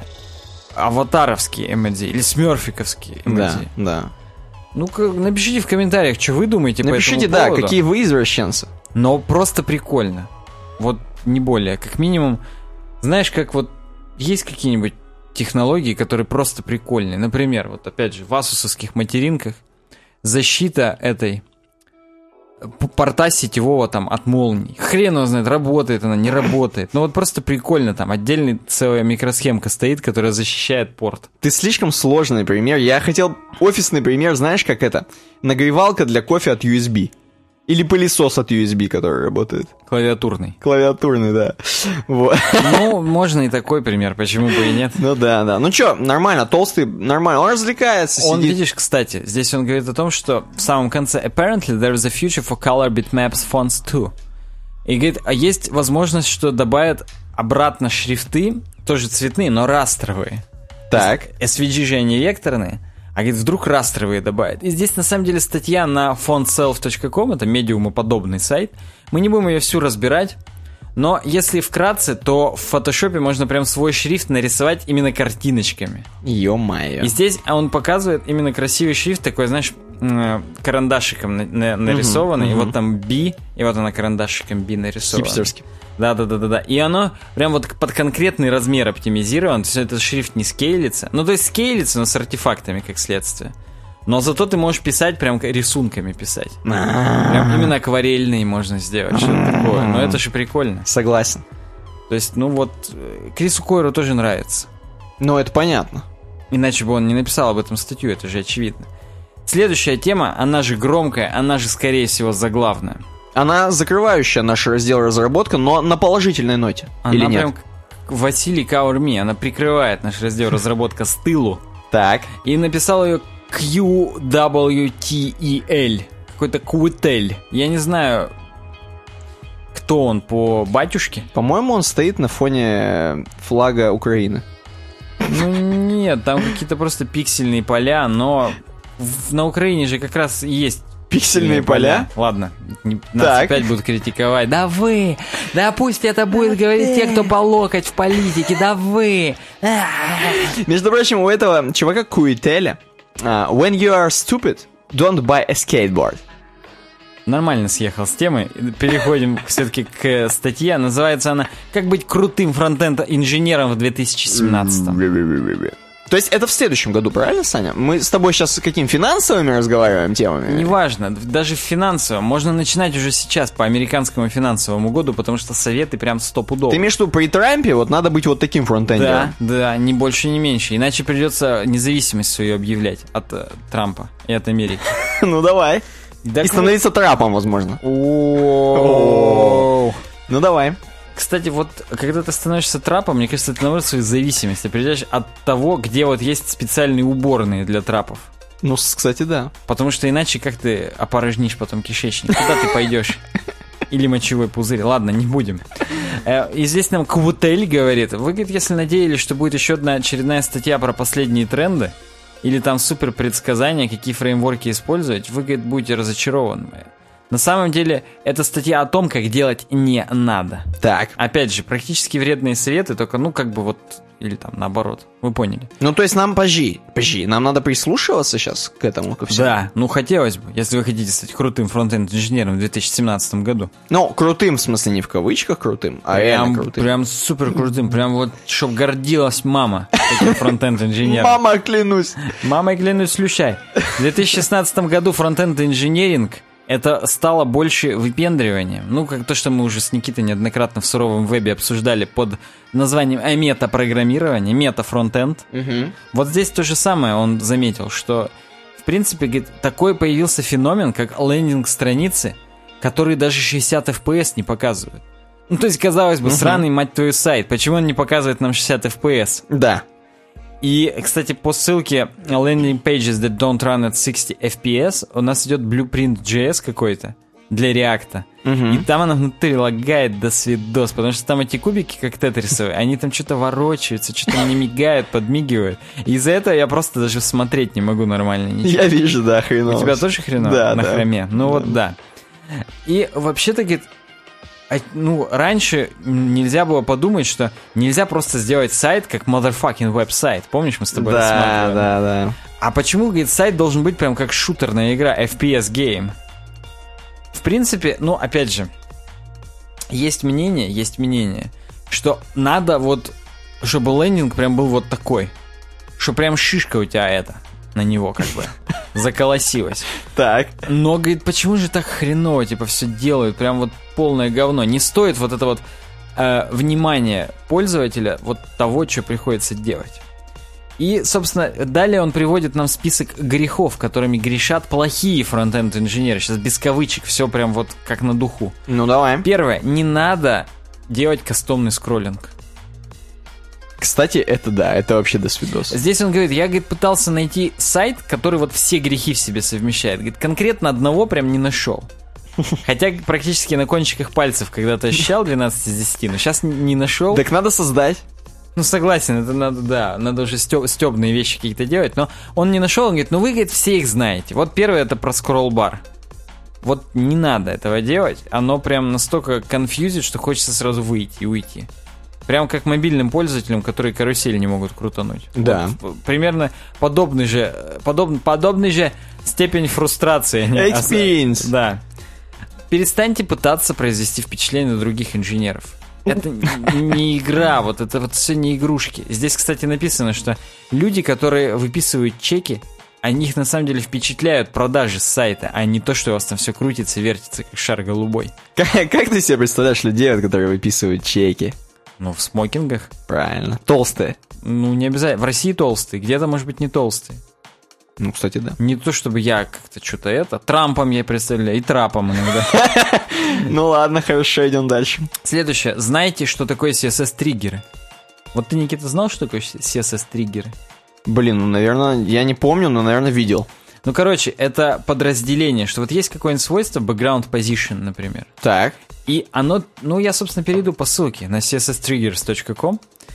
И оно вызывает и перерисовку, и изменение лейаута, и композита изменения. Так. Ну и, короче говоря, нам всегда говорят, что чтобы были анимации шестьдесят эф пи эс, надо делать те, которые там лейаут не меняют. Uh-huh. Или которые там paint не делают. Потому что, ну, они сильно нагруз... нагрузочные на ресурсы. Ну и здесь на этом сайте си эс эс Triggers здесь все понятно, в принципе, что вот там. Когда мы меняем высоту height, мы все делаем, и перерисовываем, и меняем расположение, и вообще. Ты имеешь в виду, надо много учитывать, чтобы понять, что у тебя все в шестьдесят эф пи эс как сделать, да, чтобы было прям супер производительно. Ну, слушай, это полезная ссылочка. Это надо... прям прекрасно. Я ее уже когда-то то ли в паблик, то ли на сайт выкладывал. Я не помню, в какие это времена были. Ну какие и... времена. Ну и что, наши оценили, эти подписчики? Лайкали? Так, как тебе сказать? По-моему, они ничего не ценят. У меня такое впечатление Ты... иногда складывается. Вот... вот меня ночью разбуди, скажи, что-нибудь оценили ваши подписчики? А я не знаю, чего они оценили. Подкаст «Как найти время, чтобы стать хорошим разработчиком» десять тысяч просмотров. Ну, кстати, да. Подкаст про веб-тренды шестнадцатого года шестнадцать тысяч просмотров. Ну, про эс эй эс, Марин. Про эс эй эс там сорок тысяч просмотров. Да, эс ви джи. Все. И все. Под пальцем одной руки мы сейчас с тобой пересчитали. Да. Поэтому вы, ребят, как-то поддержите нас, что ли, а то мы сорвемся скоро. По, на, по, во все тяжкие пустимся. Станем толстыми, как Рис Сквер. Да, не дай бог. Следующее. Уберите джей эс из критического рендеринга. То есть, чтобы сначала на странице показывалось все самое важное, а потом ваши десять мегабайт, говорит, подгружались, если, говорит, так уж необходимо. Смешно. Pushback against ю ай designers. Вы, говорит, это, вашим ю ай-дизайнерам, которые вам говорят, что надо убрать все обводки при переключении табом. Uh-huh. Вы им скажите, что так не будет. Чтобы и нахрен шли. Чтобы accessibility все-таки превыше всего. Как Deutschland über alles, так accessibility превыше всего, понял? По надусе, извините. Так, ойл дизлайков будет. Да, согласен, согласен. Но это дизлайки, они же тоже поднимают тонус, они же бодрят, понимаешь, как ночью, ой, утром. Да и ночью даже. Да, согласен. Keep size in mind. Обязательно смотрите, сколько сайт ваш весит. Вот вы, говорит, это, не все из Элизиума заходят, а Элизиум — это город-рай. Это группа такая, которая скапанк играла в, в России, знаю. Ну, это, они, очевидно, тоже в честь чего-то назвались. Ну, я, конечно. Я когда загуглил, это город-рай. Ну да, да. И ведь не все из Элизиума в интернете сидят, поэтому, когда у вас пятьдесят мегабайт сайт весит, что-то не так, по-моему. Ну, мы уже говорили про это, да, сегодня. Мы про это всегда говорим. Uh-huh. Просто потому, что uwebdesign.ru весит там килобайт четыреста, семьсот. Ну, в зависимости от того, какой листинг вы открыли. Things will break. Вот это то, о чем я здесь хочу сказать. Чем больше вы делаете звеньев, типа... Вот, говорит, смотрите, знакомо звучит? Используем polyfill для суперновой фичи. Потом браузеры выкатывают нативную имплементацию. То есть сначала это polyfill, потом mm-hmm. все это поддерживается в браузере. Polyfill переключается на нативную имплементацию. Так. Это в хорошем с- случае.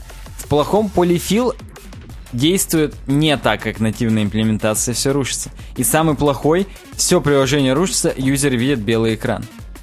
Отлично. То есть, иными словами, любой вот такой кусок, так скажем, непроверенного JavaScript-кода, он уви- уменьшает отказоустойчивость просто в разы. Кусок дерьма. Вот мы недавно на работе сидели и рассуждали о том, что вот что вообще, по сути, такое процессор.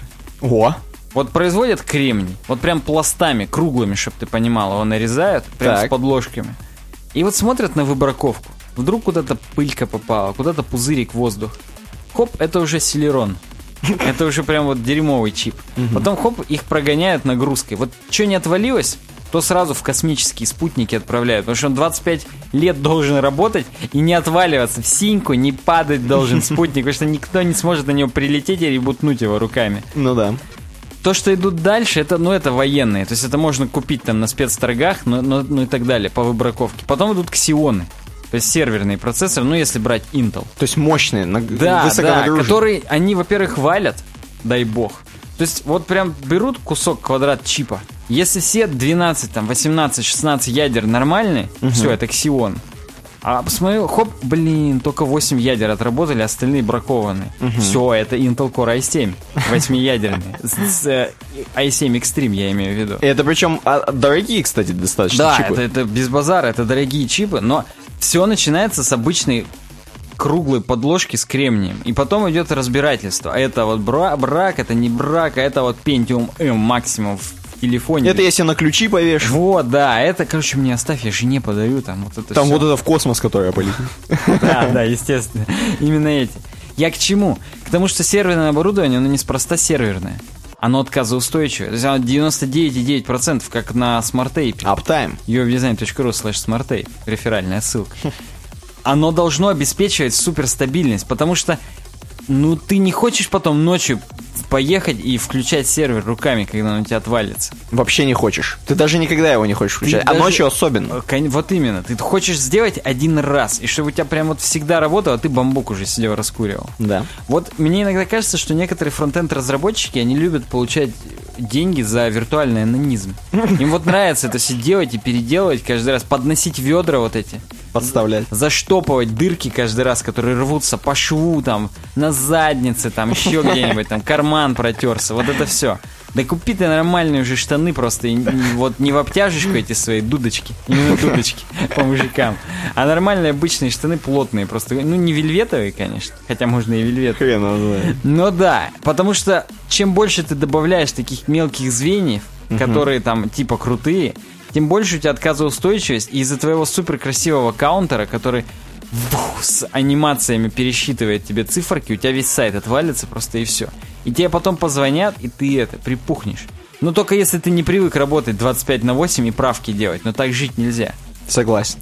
Это мы свое мнение, это я сейчас свое мнение высказал. Я поддерживаю, ты прям хорошо сейчас сказал все. Ну прям вот потому что... Хотелось мне такое сказать. Я когда еще готовился, я прям чувствовал, что здесь я вот скажу. Вот прям скажу. Прям вот начну с космоса и закончу вот тем, что Бабель берите свой, пока он еще нативно не поддерживается и эс-модули.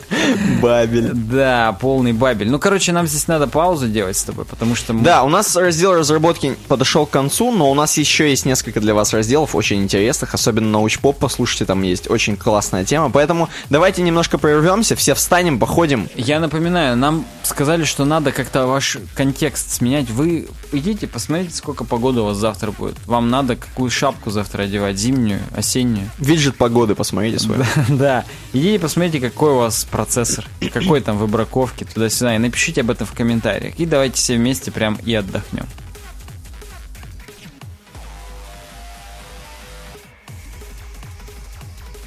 Пара-пара-пам. Ну, мы вернулись. Мы вернулись и сразу к дорогим вещам. В нашем разделе «Светсок», то есть наши светские новости, первой темой звучит: Apple выпустила книгу. И как бы ни больше, ни меньше Apple выпускает уже и литературу, представляешь? Не только телефоны там вот эти все, макбуки вот эти все, сервера, возможно, но еще и книги, прикинь. И с какого-то Mona Vista, я так понимаю, нам, наверное, предложили, да, с него? Я не помню, откуда... Нам эту тему точно предложили, а вот откуда ее предложили, я не помню. Ну, наверное, здесь, что я сам бы искал, что ли? Согласен. И я такой слушаю: о, давай с Mona Vista. Это же нормально, или что? Я первый раз вообще его вижу. С какого-то рандомного...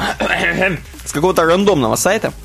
Здесь, короче, пишут про то, что вот действительно книга, которая вышла в честь в принципе, Apple. То есть это даже как бы в честь э, ностальгии по Apple, в честь вот этой всей э, эпохи Стива Джобса и вот этого всего. Книга, которая называется Designed by Apple in California.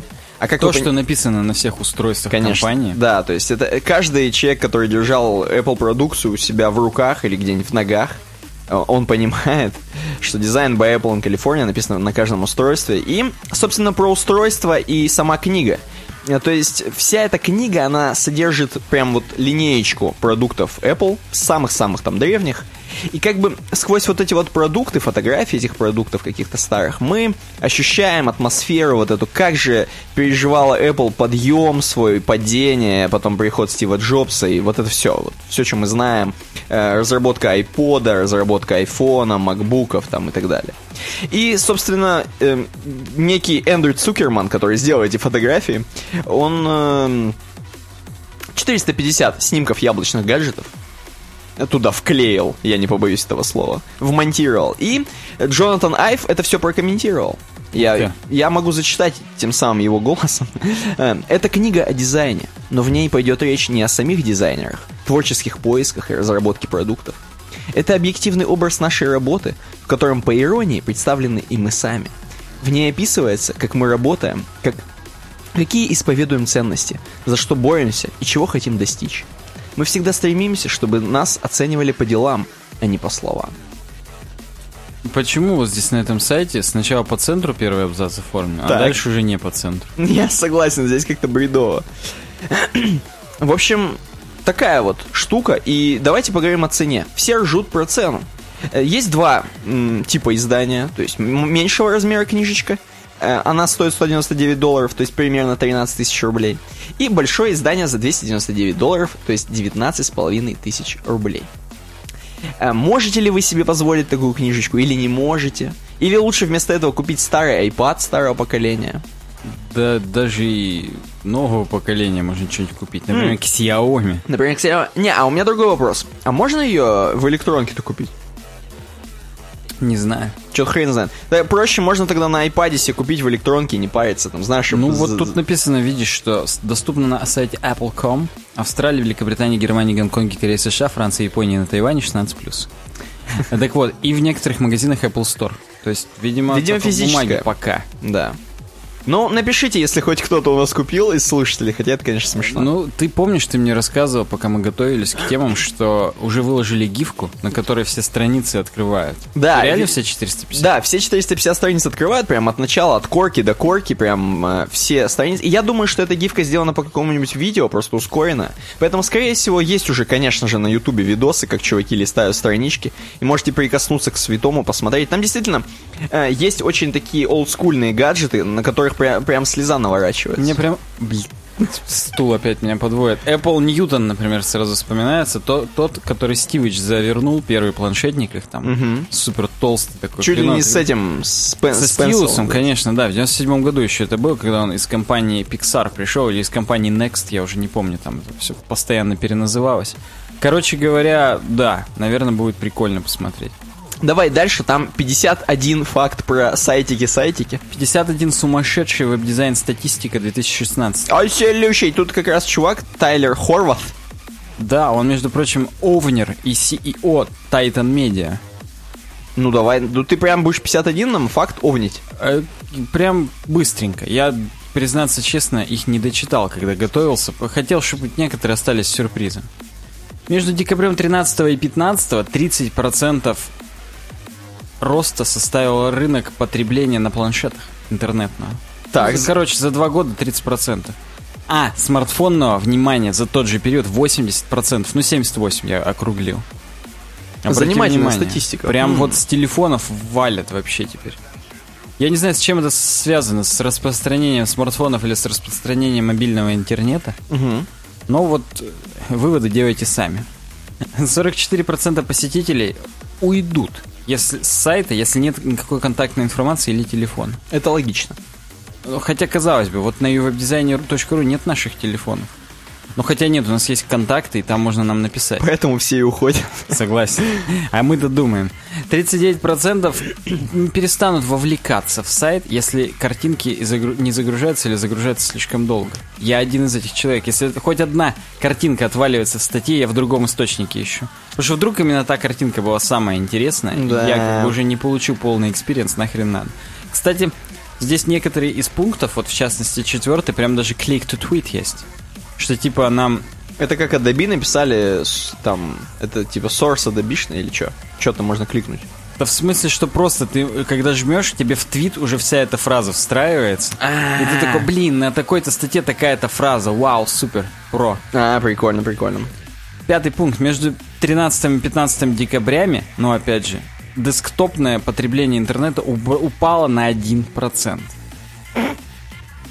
То есть чуть-чуть меньше с компьютеров стали выходить. Ну, один процент, один процент это, конечно, смешно. Но смотри, тенденция налицо. Хоть тенден, тенденции здесь. Тенге. Так. пятьдесят один процент... пятьдесят один процент людей думают, что контактная информация — это самый важный элемент, который отсутствует на некоторых сайтах. Ну, короче, прям контактная информация всем сильно нужна. Седьмой пункт. Мобильные девайсы сейчас... От, как бы себя вбирают около двух из трёх минут в онлайне. Короче, две трети минут в онлайне — это мобильные девайсы. Вот эти статистика, они себе в задницу что-то засунули, когда высчитывали. два из трёх минут в онлайне — это именно мобильные девайсы. Ну, доп, допустим. Ну, вот. Но да. на, мне нравится пока, прикольно. То есть все сейчас клонится к тому, что все в мобилы. Да, как Бабич. тринадцать процентов взрослых, adults, я бы даже сказал. Oh yeah. Пользуются интернетом только на мобиле. И одиннадцать процентов взрослых только на десктопе. Представляешь, как разделились взрослые? Хорошо, ладно, нормально, пойдешь. Да, никак? Ты как-то так вдохнул, как будто пытался... Не, я как бы, ну, окей, ладно. сорок процентов пользователей смартфонов и планшетов используют их для би ту би. То есть прям тендера, закупки закупают через планшетов. Я заметил, что это вот все source, ко-маркетинг, вот они... маркетинговые, действительно, пацаны. Ну, не только комскор какой-то есть. Причем просто нету самой статьи где-то на ком-маркетинге. Надо, видимо, зайти и искать. Не дай бог. Причем я туда, скорее всего, зайду, там нет контактной информации, я уйду просто и все. Ну так вот, юзабилити дальше идет. То было по поводу оптимизации для веб-сайтов. А это нам сказали с точки зрения того, что нам надо делать мобильные версии для сайтов. Я тебе так подскажу, к этому клонит автор. Юзабилити. Если есть пятнадцать минут, пятнадцать минут у пользователя, чтобы потребить какой-то контент, то две трети потребит тот, который красивый. Вау. То есть вот надо, чтобы красиво было, иначе две трети отвалятся. И только одна треть самых таких, самых жизни, жизни приспособленных стиснет зубы и будет сквозь дерьмовый шрифт серый на сером потреблять. тридцать восемь процентов людей уйдут с сайта, если контент или его расположение не привлекательны. Mm-hmm. Такие довольно общие слова, казалось бы, но вот тридцать восемь процентов прям следят. Причем не только не только расположение, но и сам контент их должен устроить. Как как вот это определяется, непонятно. Adobe, Adobe, источник. сорок семь процентов посетителей сайтов сразу же заходят на товары или услуги. Ну, как бы сказать... Вот ну, это кэп. Почти половина сразу, что предлагает компания, хотят посмотреть. восемьдесят шесть процентов посетителей хоть, хочет, чтобы информация о товарах и услугах была на главной. восемьдесят шесть процентов. Почти все хотят, чтобы сразу на главной можно было все посмотреть. Логично. Ну-ка, вот я на эй эс ком зайду. Ну, извините, сегодня как-то вот накипело. Будет сразу мне товары или услуги? Сразу Zenfone три, это не реклама. Сразу лучшие компьютеры на лучших компонентах. А что у них, не сразу матки у них сначала это? Ну вот матки только вот на, там, как так сказать, раз, два, три, на четвертом месте. На первом телефон, на втором все компьютеры в сборе сразу. На третьем роутер с, внимание, восемью антеннами. И только на четвертом матка. Но роутер с восемью антеннами это немного... Саша Грей. Да, прям по полной вообще. Короче говоря, на главной шестьдесят четыре процента пользователей хотят видеть контактную информацию. восемьдесят шесть процентов напоминают товары, услуги, шестьдесят четыре процента контактную информацию. А пятьдесят два процента хотят видеть секцию, пятьдесят два процента точнее, хотят видеть секцию «О нас». Здесь маленькая инфографика тоже из этих трех пунктов замучена. All about us, all about us. Never can touch, don't you know? Oh. После того, как по рефералке перешли на сайт компании, пятьдесят процентов людей по меню куда-то уходят. Mm-hmm. То есть только так, хорошо, я уже на этом сайте, но вот я сейчас по меню пойму, куда я хочу. Какая-то бесполезная статистика, ну ладно. И тридцать шесть процентов посетителей, когда по рефералке приходят, они на главную через логотип уходят. Так, хорошо, я уже у вас на сайте, но я сейчас посмотрю, как вы хотели бы, чтобы я там вас видел. А вообще, если они по рефералке переходят на главную, они все равно по логотипу жмут? Не знаю. Чтобы, знаешь, сбросить. Это надо к ко-маркетингу, твоему любимому вопросу. Чтобы вот этот урл, вот этот поганый сбросить, реферальный.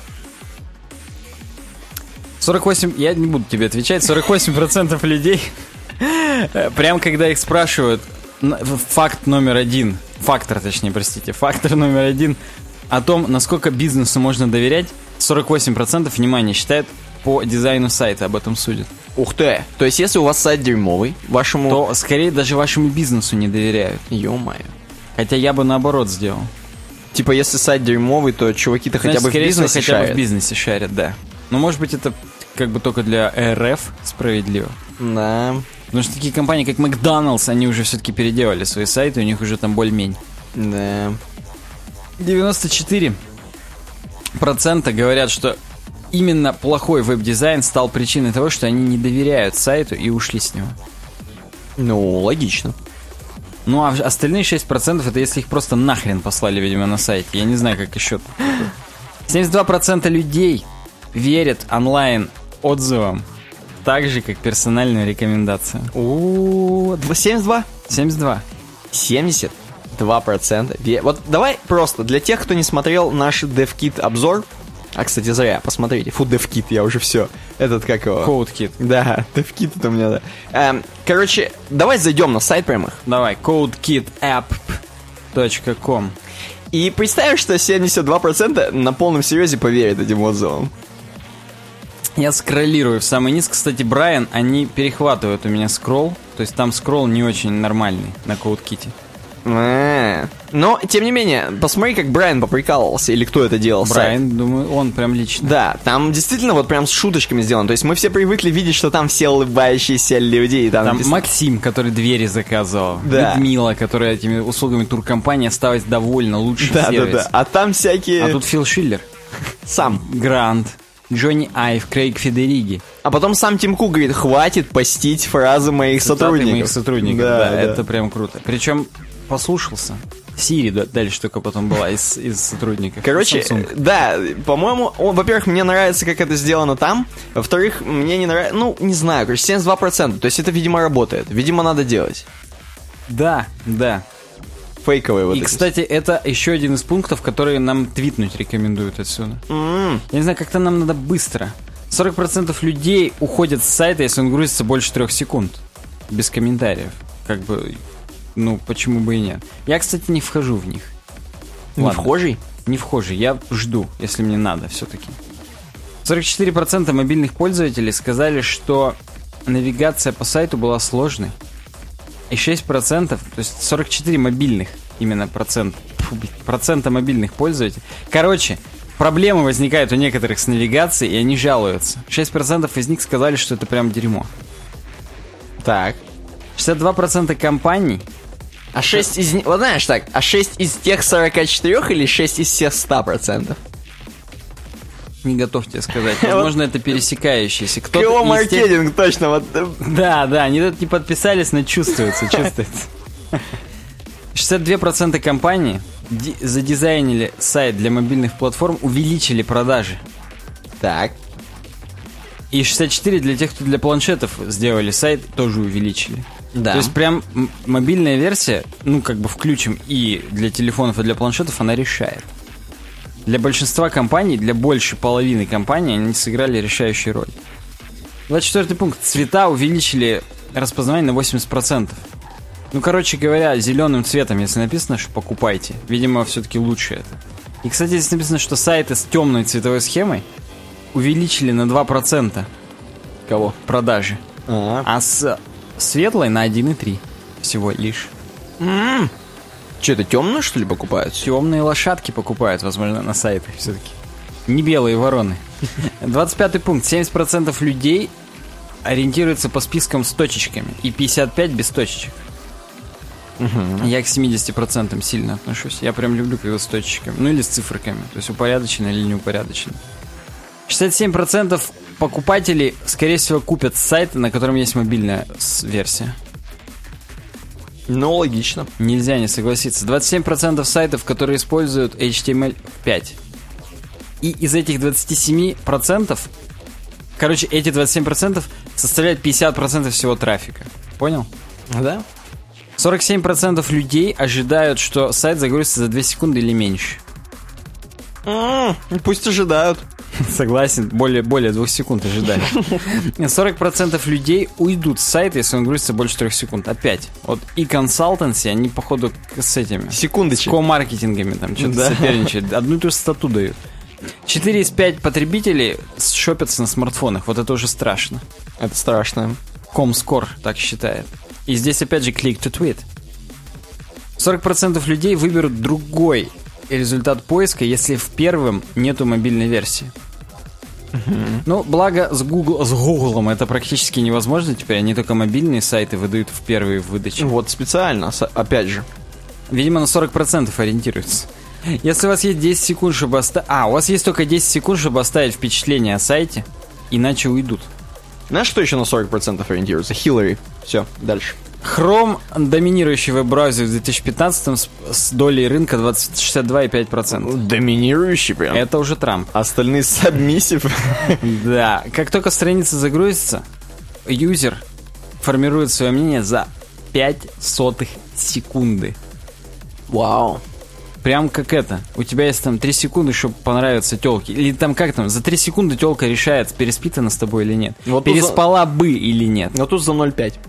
На ноль целых пять десятых. Да. Это страшно вообще. Представляешь, насколько ты быстрее телки решаешь. Насколько, как у тебя с сайтом все произойдет. тридцать пятый пункт.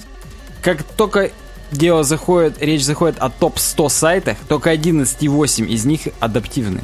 Это уже мы так или иначе рассматривали. Не все запариваются. Представляешь, как у них там на шестьдесят процентов вырастут-то продажи. Когда... Подожди, подожди, подожди. сто сай... Топ сто, это значит там всего сто сайтов? Ну, в топ сто это первые сто сайтов а значит, посещаемости. одиннадцать целых восемь десятых это значит одиннадцать сайтов и восемь. Ну, двенадцать, грубо двенадцать. Один, значит, все-таки там не сильно. Один какой-то. Как бы чуть-чуть адаптивный. Ну, ладно. Вот в футере все еще там разъезжается горизонтальный скроллинг.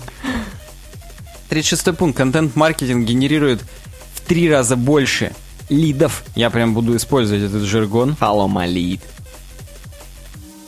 Чем outbound маркетинг, я не знаю, что такое. Но стоит на шестьдесят два процента меньше. Это опять их маркетинг. Короче, говорит. Контентный маркетинг надо использовать. Хороший контент писать, а не просто ссылки покупать. Статьи вот. Писать. Да. один целых одна десятая триллионов розничных продаж в две тысячи одиннадцатом были так или иначе... С вебом связаны. С, ну да, как это сказать... Куплены имели из веба. Влияние веба. Yeah. Даже если просто увидели в вебе, пошли в магазин, то это тоже считается веб-инфлюенс. А что это две тысячи одиннадцатый-то? Они еще, еще пораньше не могли? Ну, здесь дальше ответ на твой вопрос. По каждому году есть пункты. Вау! Wow. И растет, собственно, растет. Растет. Веб-инфлюенс — это черное, оно растет, а не веб-инфлюенс. То есть по телеку, то, что увидели, падает. Huh. То есть в интернет теперь решает.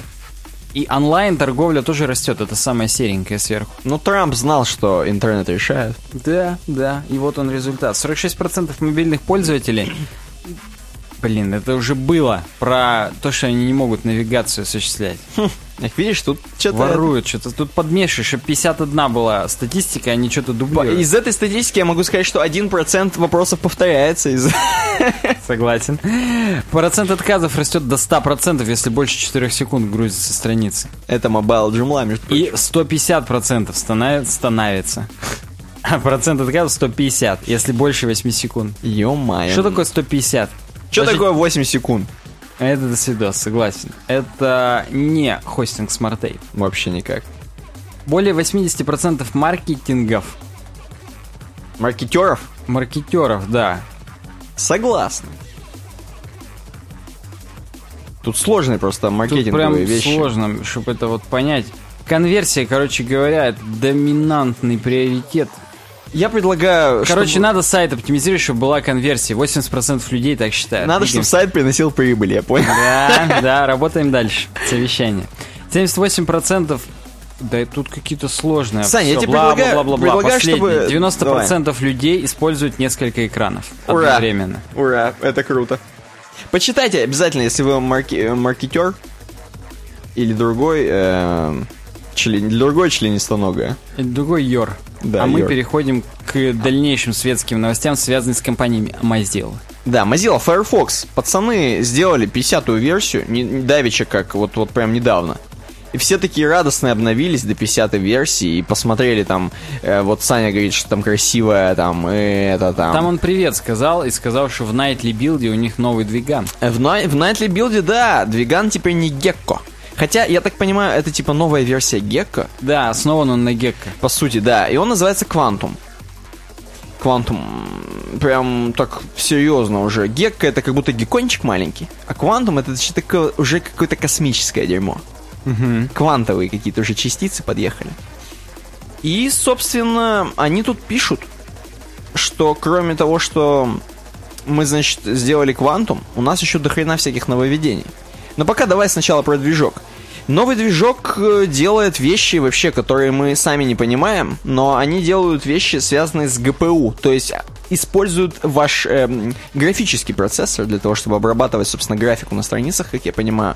И как это там параллель... Вообще, не там... обязательно графику, оно прям считает. Даже. Прям считает, прям да? Прям вычисления на...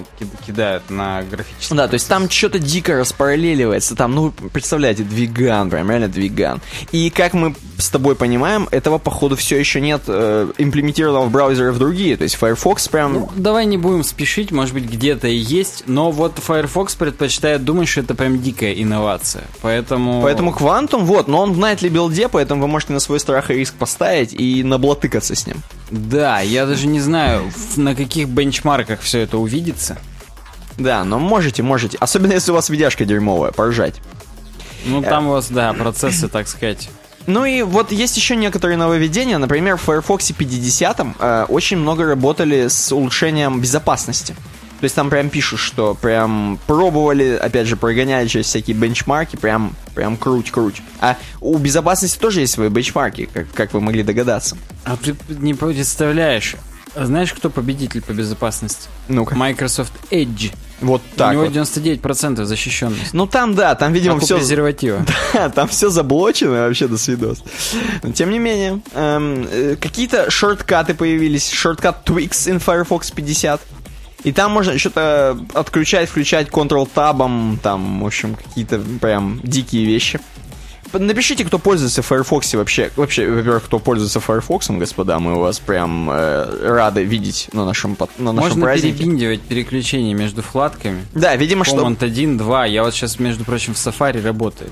Я делаю Команд один, он мне первую вкладку включает. У меня тоже. То есть, как бы, вот в Firefox можно перебиндивать, наконец-то. Да, можно жить. Потом, э, какие еще нововведения здесь есть? Есть, э, тюк, тюк, тюк, тюк, тюк. Ну, очень много работы, да, с этим я уже сказал. Firefox on steroids на Quantum, да. Безопасность я сказал. Ну, можно смотреть список этих. Можно патч-ноуты почитать. Да, да, для господа. Тех, кто сильно интересуется. Мы хотели сказать просто, что когда-то Internet Explorer перешел с Trident на Edge эйч ти эм эль. Угу. Когда-то веб-кит, этот Chrome перешел с WebKit на Blink. Да. Теперь Firefox переходит с Gecko на... На что? На Quantum. Я же забыл. И... И вот это все вопрос. Это маркетинг или это реальный дил? Прям вот надо было перейти. Если с учетом того, что под капотом-то одно и то же. Ну, ну да, название, похоже, все, все-таки маркетинг. Потому что оно еще и такое Quantum прям, ну как надо все. Ну, в общем, блинк — это же мигать, м- моргать. То mm-hmm. есть, типа, так быстро у тебя грузится, что ты моргаешь. И вот Quantum, у тебя прям квантовый компьютер становится, да, то, что ты видяшку да. используешь. То есть, ну, прям да. Кстати, есть ссылка wiki точка mozilla точка org слэш quantum, на котором все очень подробно написано. И вы можете прям посидеть голый, просто раздеться полностью. Чтобы прочувствовать цифры, прям ближе к цифрам быть, как персонаж из сериала «Элементари» говорил. Да. Я, говорит, когда уравнение решаю, я снимаю рубашку, чтобы быть ближе к цифрам. Вот так и вы. Отлично, мне понравилось. Идем дальше. Э, продолжаем про... Э, да, собственно, продолжаем не про чё. Продолжаем про, про Microsoft. Про релизы мы продолжаем. Про релизы. Э, на таком вот, знаете, устройство такое MacBook. На нем теперь можно пользовать Microsoft Visual Studio Code. Угу. Э, тот самый редактор, который все так любят, или никто не любит, или никто не знает его, я не знаю. Но... Теперь Microsoft снизошли до Apple. Вот хотите, вот пользуйтесь. На своих маках этих. Самое смешное, что это не прямой порт Microsoft Visual Studio для винды. Это порт и ребрендинг к Xamarin Studio ай ди и. Угу. C-шарповской ай ди и для мака. То есть тут, как, так сказать, чуть другая хреновина. Это прямо, чтобы на C-шарпе на маке писать. Я думал, это как будто жаба-гадюхку. Да.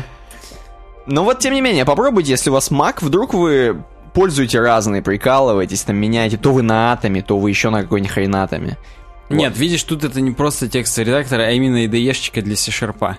А, ну, то есть это менее... прям, если ты Microsoft Certified специалист, но почему-то на MacBook'е, ну, это, вдруг. Это, кстати, у тебя... И, ладно, мы на MacBook'е, но на MacBook'е с macOS. Да. Ну, иногда же на MacBook'е и винду накатывают. Ну, это видел. Я сейчас чуть это самое... Не скажу, точнее. Сам накатывал, но сам видел. Напишите в комментариях, вот для чего Visual Studio при, при, при, да, пригождается, а мы будем дальше идти. Следующая новость м- про, опять же, Firefox. Мы так, хоп, отклонились немножко в этот, а теперь Firefox. Опять преклонились теперь перед ним. Да, преклоняемся при Mozilla, они выпускают все новые штуки. Например, Firefox Focus. И вы не подумайте, что это как бы... полностью конкурент Форда Фокуса. Нет, это Mozilla не делает машины, она делает браузер, и она делает такой специальный браузер для вашей iOS, который, который вам позволит, вам позволит накатить такую хреновину, как, представьте себе, в вашем браузере анонимный режим, или как-то... Частный как режим. Как он? Частный. Private browsing. Да, и действительно, он же есть в Safari на iOS. Частный доступ, как-то так, ты можешь открыть спокойненько. И весь твой кэш не будет сохраняться. Не кэш, а все, все что ты вводишь. И рекламные сети типа Яндекс.Директ не будут сохранять. Вот все, тут не знаю. Ты... Вот про Яндекс.Директ не знаю. Вот тут спор. А вот конкретно то, что ты вводишь, не будет сохраняться. Но здесь, но то здесь... То есть ты, по-твоему, думаешь, что только history не будет сохраняться? Да, history вроде как не будет. Но мне почему-то кажется, что Яндекс.Директ тоже, но это да, это спорно. Мне тоже кажется спорно. Напишите в комментариях, если шарите, если вы такой ми- мистер Анонимус. А вот э, господа из Firefox Focus предпочитают думать, что их агрегат, который накатывается на iOS, э, могет всякое. Он могет, во-первых, если вы, допустим... такие созрели для того, чтобы сделать предложение, сделать, купить кольцо, возможно. И ваша девушка, она м, по какой-то причине проверяет ваш телефон, даже при том, что вы решили уже сделать предложение. Ну, скорее всего, именно она и заставила вас сделать ей предложение, да. Если она уже проверяет ваш телефон, и, но да. И как бы праздник-то, не, точнее, сюрприза-то не получится. Праздник, может быть, и получится, а вот сюрприза-то нет, потому что она увидит у вас открытые вкладки или в history, или еще где-нибудь, что вы ищете engagement rings, или вы, допустим, ищете flights to Las Vegas, возможно. Да. Хотя это, конечно, жирновато будет. Но, тем не менее... Жирновато будет это, я про невесту вашу. И, тем не менее, суть-то какая? Суть-то в том, что вот этот вот, блин, Firefox Focus, он что могет? Кроме того... что он не сохраняет history. Можно саму там эрейзить на всякий случай, если ты совсем придурок. Ты можешь эрейзить, чтобы вообще ничего не оставалось. Engagement rings не палились. И, короче, вас нигде никакие рекламные сети не знали, чтобы у вас, опять же, ваша супруга или кто-то там, кто у вас будущее будет, родитель два, родитель один, не видел, что у вас в рекламе появляются предложения. А, кстати, купите вот такие кольца у нас, ну, там да, где-нибудь да, там. Да, да, да, да. Да, то есть это вообще палево. Не палится, вообще не палится. Попробуйте Firefox Focus на iOS, если у нас есть какие-то еще пользователи iOS здесь по какой-то причине. А мы идем дальше. Последняя тема из све- светских, потому что научпоп у нас сегодня наркоманский, приготовьтесь. А в светских у нас вот такие жизненные темы, например, как обычный роб, бельгиец добавляет себя на фотографии знаменитости. Эм, и пользователь Инстаграма из Бельгии, новость такая. Просто креатив, все наши дизайнеры должны оценить. Пользователь Инстаграма из Бельгии, который представляется как обычный роб, average rob, любит фотошопить фотографии знаменитостей и политиков, добавляя на них себя.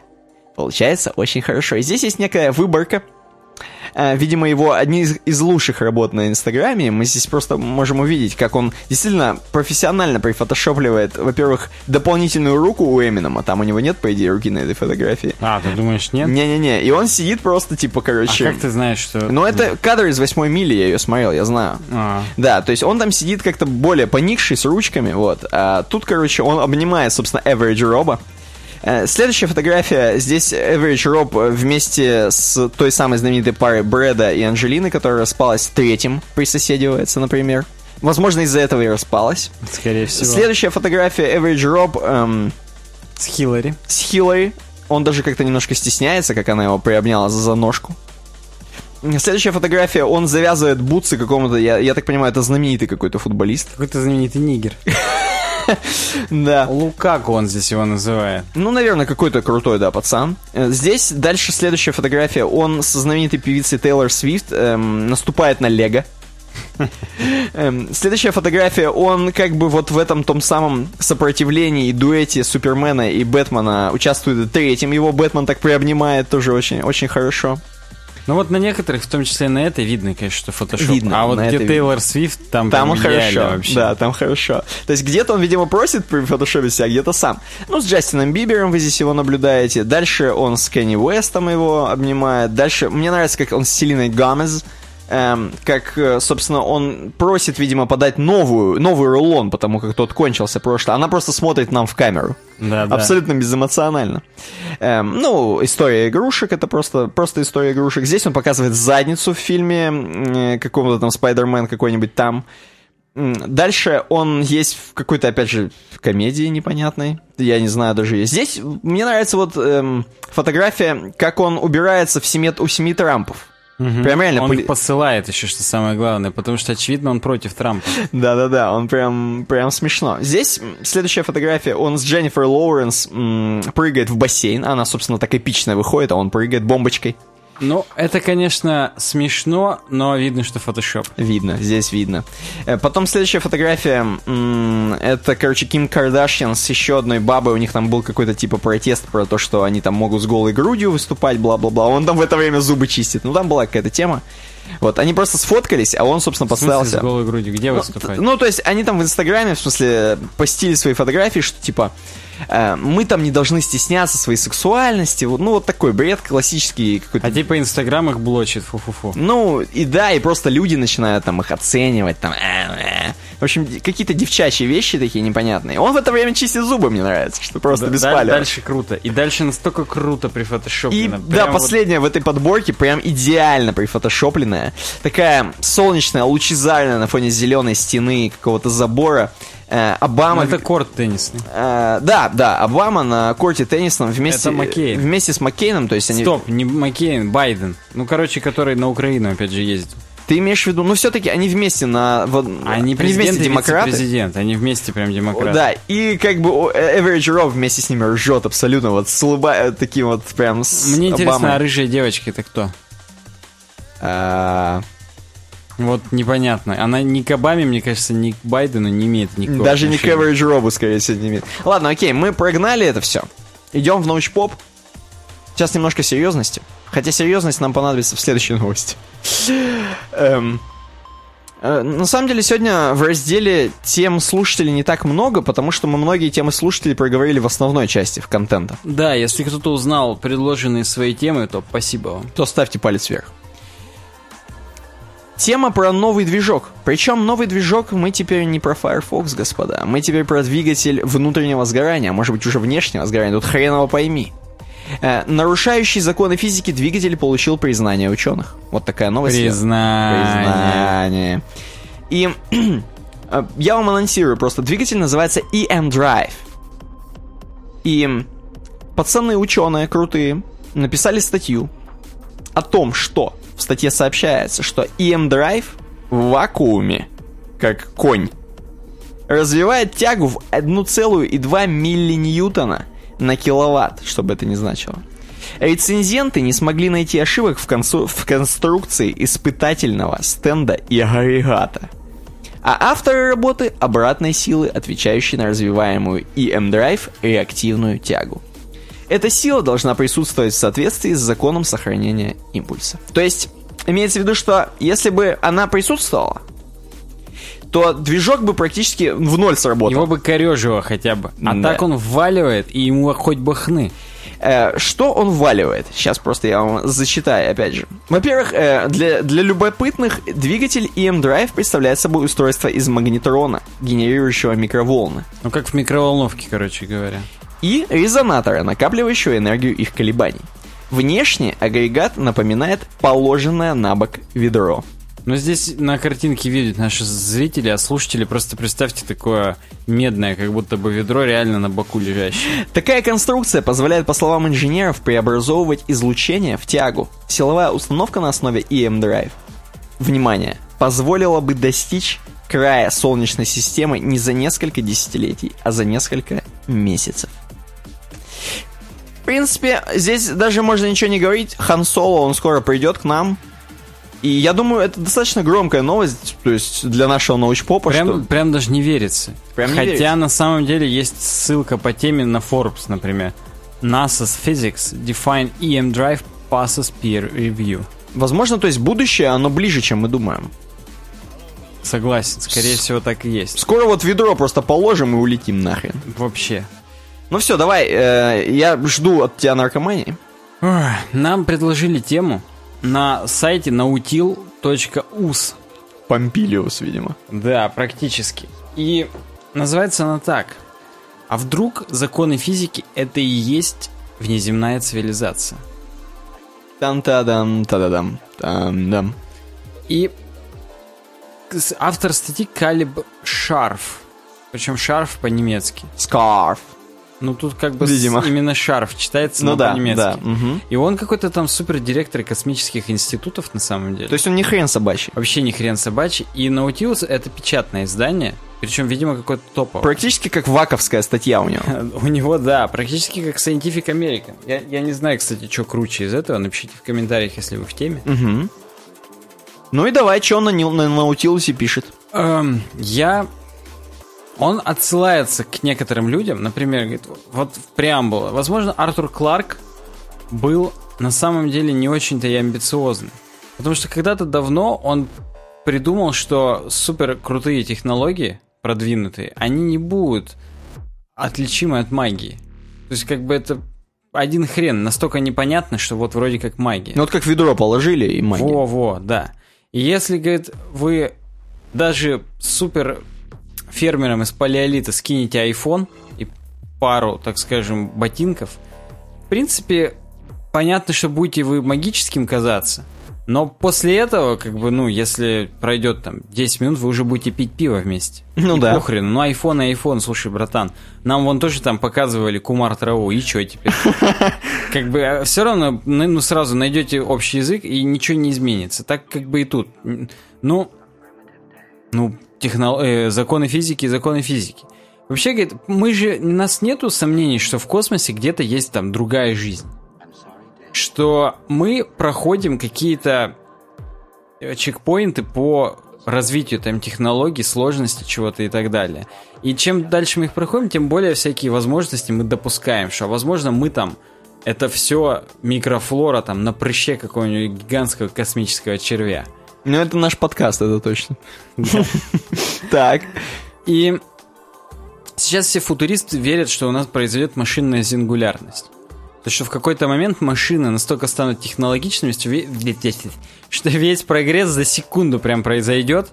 И машины нас победят, да? Да, да просто, что никто ничего не сможет предсказать, контролировать это, что прям все будет нарождаться за секунду, развиваться, и, и непонятно, куда это зайдет. И... На самом деле, это говорит, довольно-таки тихое заявление, как, что бы это ни значило. Я понимаю как бы суть, я здесь не претендую на идеальную интерпретацию этой статьи, поэтому если вдруг вы накурились перед просмотром нашего подкаста, вы перейдите по ссылке вот по этой и прям... Читните. Читните вообще, скажите, что думаете, может, мы все неправильно поняли, но продолжим. Э-э- то, что... Так... Это, говорит, в принципе, вот то, что я сейчас сказал про сингулярность, оно объяснит, почему нам еще предстоит увидеть супер там интеллект какой-то в космосе вокруг нас, Несмотря на то, что не так-то много планет, на которых это возможно. Это называется парадокс Ферми. Я даже, в принципе, прям не поленюсь загуглить прям парадокс Ферми отдельно так. во вкладке. И формулируется он на Википедии так. Отсутствие видимых следов деятельности инопланетных цивилизаций, которые должны были бы расселиться по всей Вселенной за миллиарды лет своего развития. То есть, ну, грубо говоря, вот вообще ничего не видно из, из них. Не, ну понимаешь, нам же сейчас опять же сто человек скажет, что да, ты знаешь, да там видели, реально находили. Ну, это все дичь. То есть пирамиды и так далее, это все можно было сделать, уже там несколько раз доказано. Угу. Все, кто не верит, могут пройти нахрен просто и все. Вообще, если, говорит, бы машины экспоненциально росли по скорости там и по понтовости, то когда-нибудь они, конечно, бы расшифровали сложность живого мира со всеми атомами, молекулами и так далее.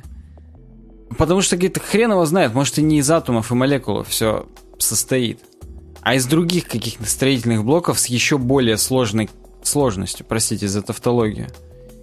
И... Если так, то цивилизация могла бы себя транслировать в других физических вообще, в другие, сели... а, в другие физические пространства в новых формах. Так, это что имеется в виду? И на самом деле наша Вселенная, это, возможно, какая-то другая цивилизация себя так протранслировала, как нашу Вселенную. И все вокруг нас... Это просто следы другой цивилизации. Ну, то есть, опять же, прыщ гигантского космического червя. Я буду настаивать на этой версии. И продолжаем. Скорее всего, вообще, например, говорит, около пять процентов вообще энергии в, во Вселенной состоит из материи, из обычной, там, протонов, нейтронов, электронов и так далее. Еще двадцать семь процентов они, ну, как бы считаются невидимыми, что-то просто вот какая-то хреновина неизвестная. Угу. А, астрономическое, так скажем, обоснование того, что оно есть, его н- н- как бы не обдумали. Кто-то называет темной материей, угу. которая просто там вокруг галактик такая снует, и она дает нам массу, которая все это сдерживает. Почему просто все там звезды или планеты не упадут вниз? Угу. Потому что вот темная материя обволакивает их вокруг со всех сторон и дает, блин, гравитацию. Так. Так вот. Кос... Я хочу... Я просто сразу сейчас забегу вперед, скажу вывод. Хотя тут есть куда забегать, видимо. Тут, тут есть куда забегать. Мы на... чуть-чуть так сковырнули еще всю эту тему. Вдруг темная материя — это и есть пришельцы. Вот все, что нас окружает, вся темная материя — это и есть следы внеземной цивилизации. Ну нас же темная материя не окружает, когда мы там пьем чай, кофе. Или Но... в, как... в какой момент она нас может окружать? Ну она как бы в космосе между планетами. Но, возможно, она и здесь нас тоже окружает, просто, так скажем, в более уменьшенном варианте. То есть небольшие куски темной материи, а вот маленькие кусочки. Охренеть. Не встать. Тут еще, к сожалению или к счастью, эм, есть несколько изображений в этой статье. И эти все изображения — это абсолютно абстрактные картинки чего-то. Тут не подписано, что да, это. Просто да. по наркомании есть три каких-то изображения. Да. Вообще, некоторые астрономы говорят, что вот темная материя, у нее какой-то богатый внутренний мир. Я не шучу, так написано. Я тебя люблю за то, что у тебя богатый внутренний мир. Да, и в принципе, скорее всего, компоненты этой темной материи, они, может быть, между собой как-то вообще коммуницируются. И хоть она для нас темная, мы просто... У нее свой собствен... у нее своя собственная версия света, которую наши глаза просто не видят. Это у нее просто кость темная. Да. И в таком случае...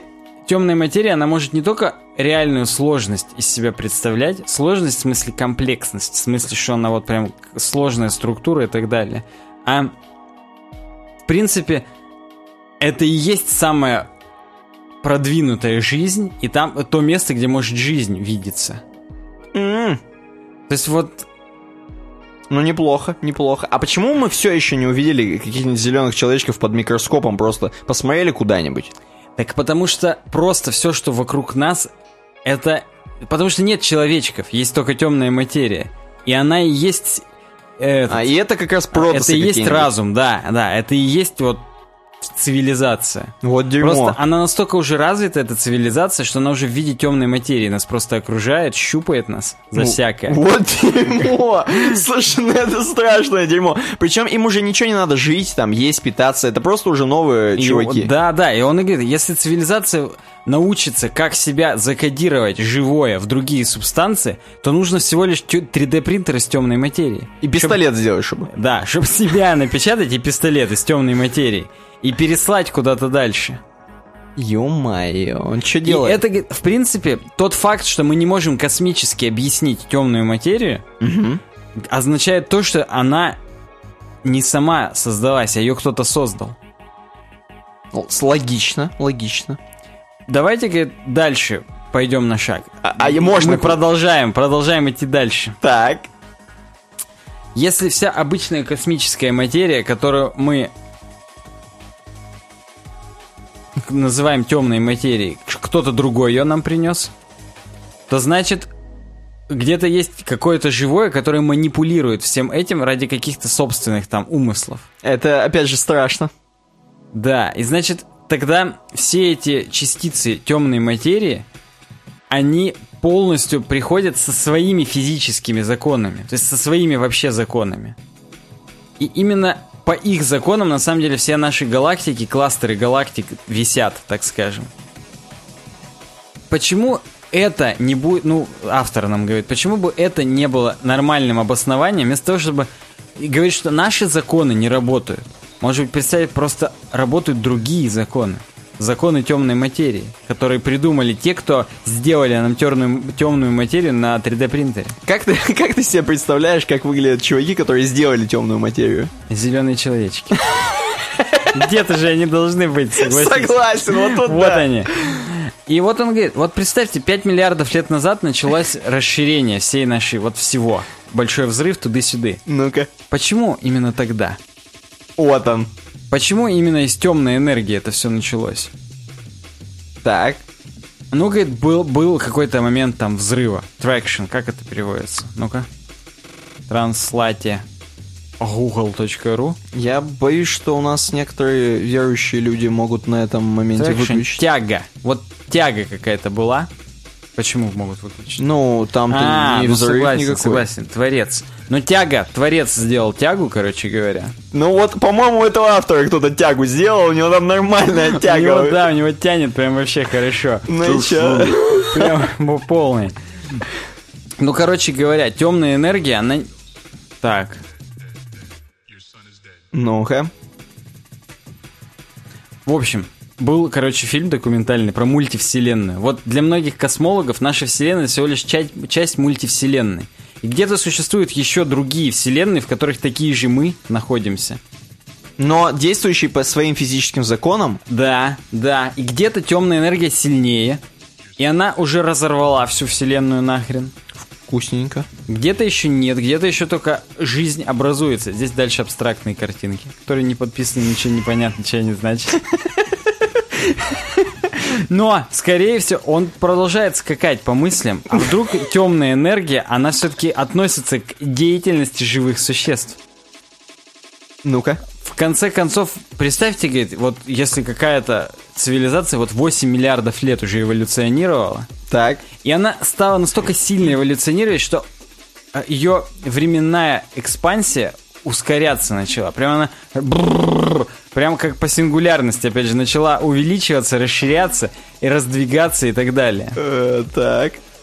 И вот отсюда пошел, видимо, большой взрыв. От того, что другая цивилизация начала так сильно расширяться, пучить mm-hmm. ее начала, что вот наши вселенные появились. Слушай, надо, надо своему бате рассказать, он любит эти темы, там, что откуда произошло. Надо какой-то найти перевод этой статьи, прям вот реально, и посидеть спокойно с чайком или с чем покрепше. Согласен. И, и вникнуть, вникнуть. Потому что здесь самое главное еще, что жизнь, она потребляет энергию, которую видит вокруг. Вот это все расширение происходит и всасывает другие эти, солнце, зв- звезды, питается этой энергией и переделает ее в другую энергию, в темную энергию. Wow. И вся вселенная, она тратит тепло вокруг себя. И, скорее всего, она вся остынет в итоге. И вот в тот момент, короче, цивилизация другая, вот эта вот крутая, она искала способ как бы остыть. И нас, она решила... в смысле, остудить? Нет, себя. А-а-а. И она решила, что надо бабахнуть, чтобы все сильно быстро развивалось, поглощало вокруг и остыло. И именно из-за того, что они решили, что им пора остыть, мы все появились. Это просто страшно, что они решили бабахнуть, если честно. Прикинь, там какие надмозги.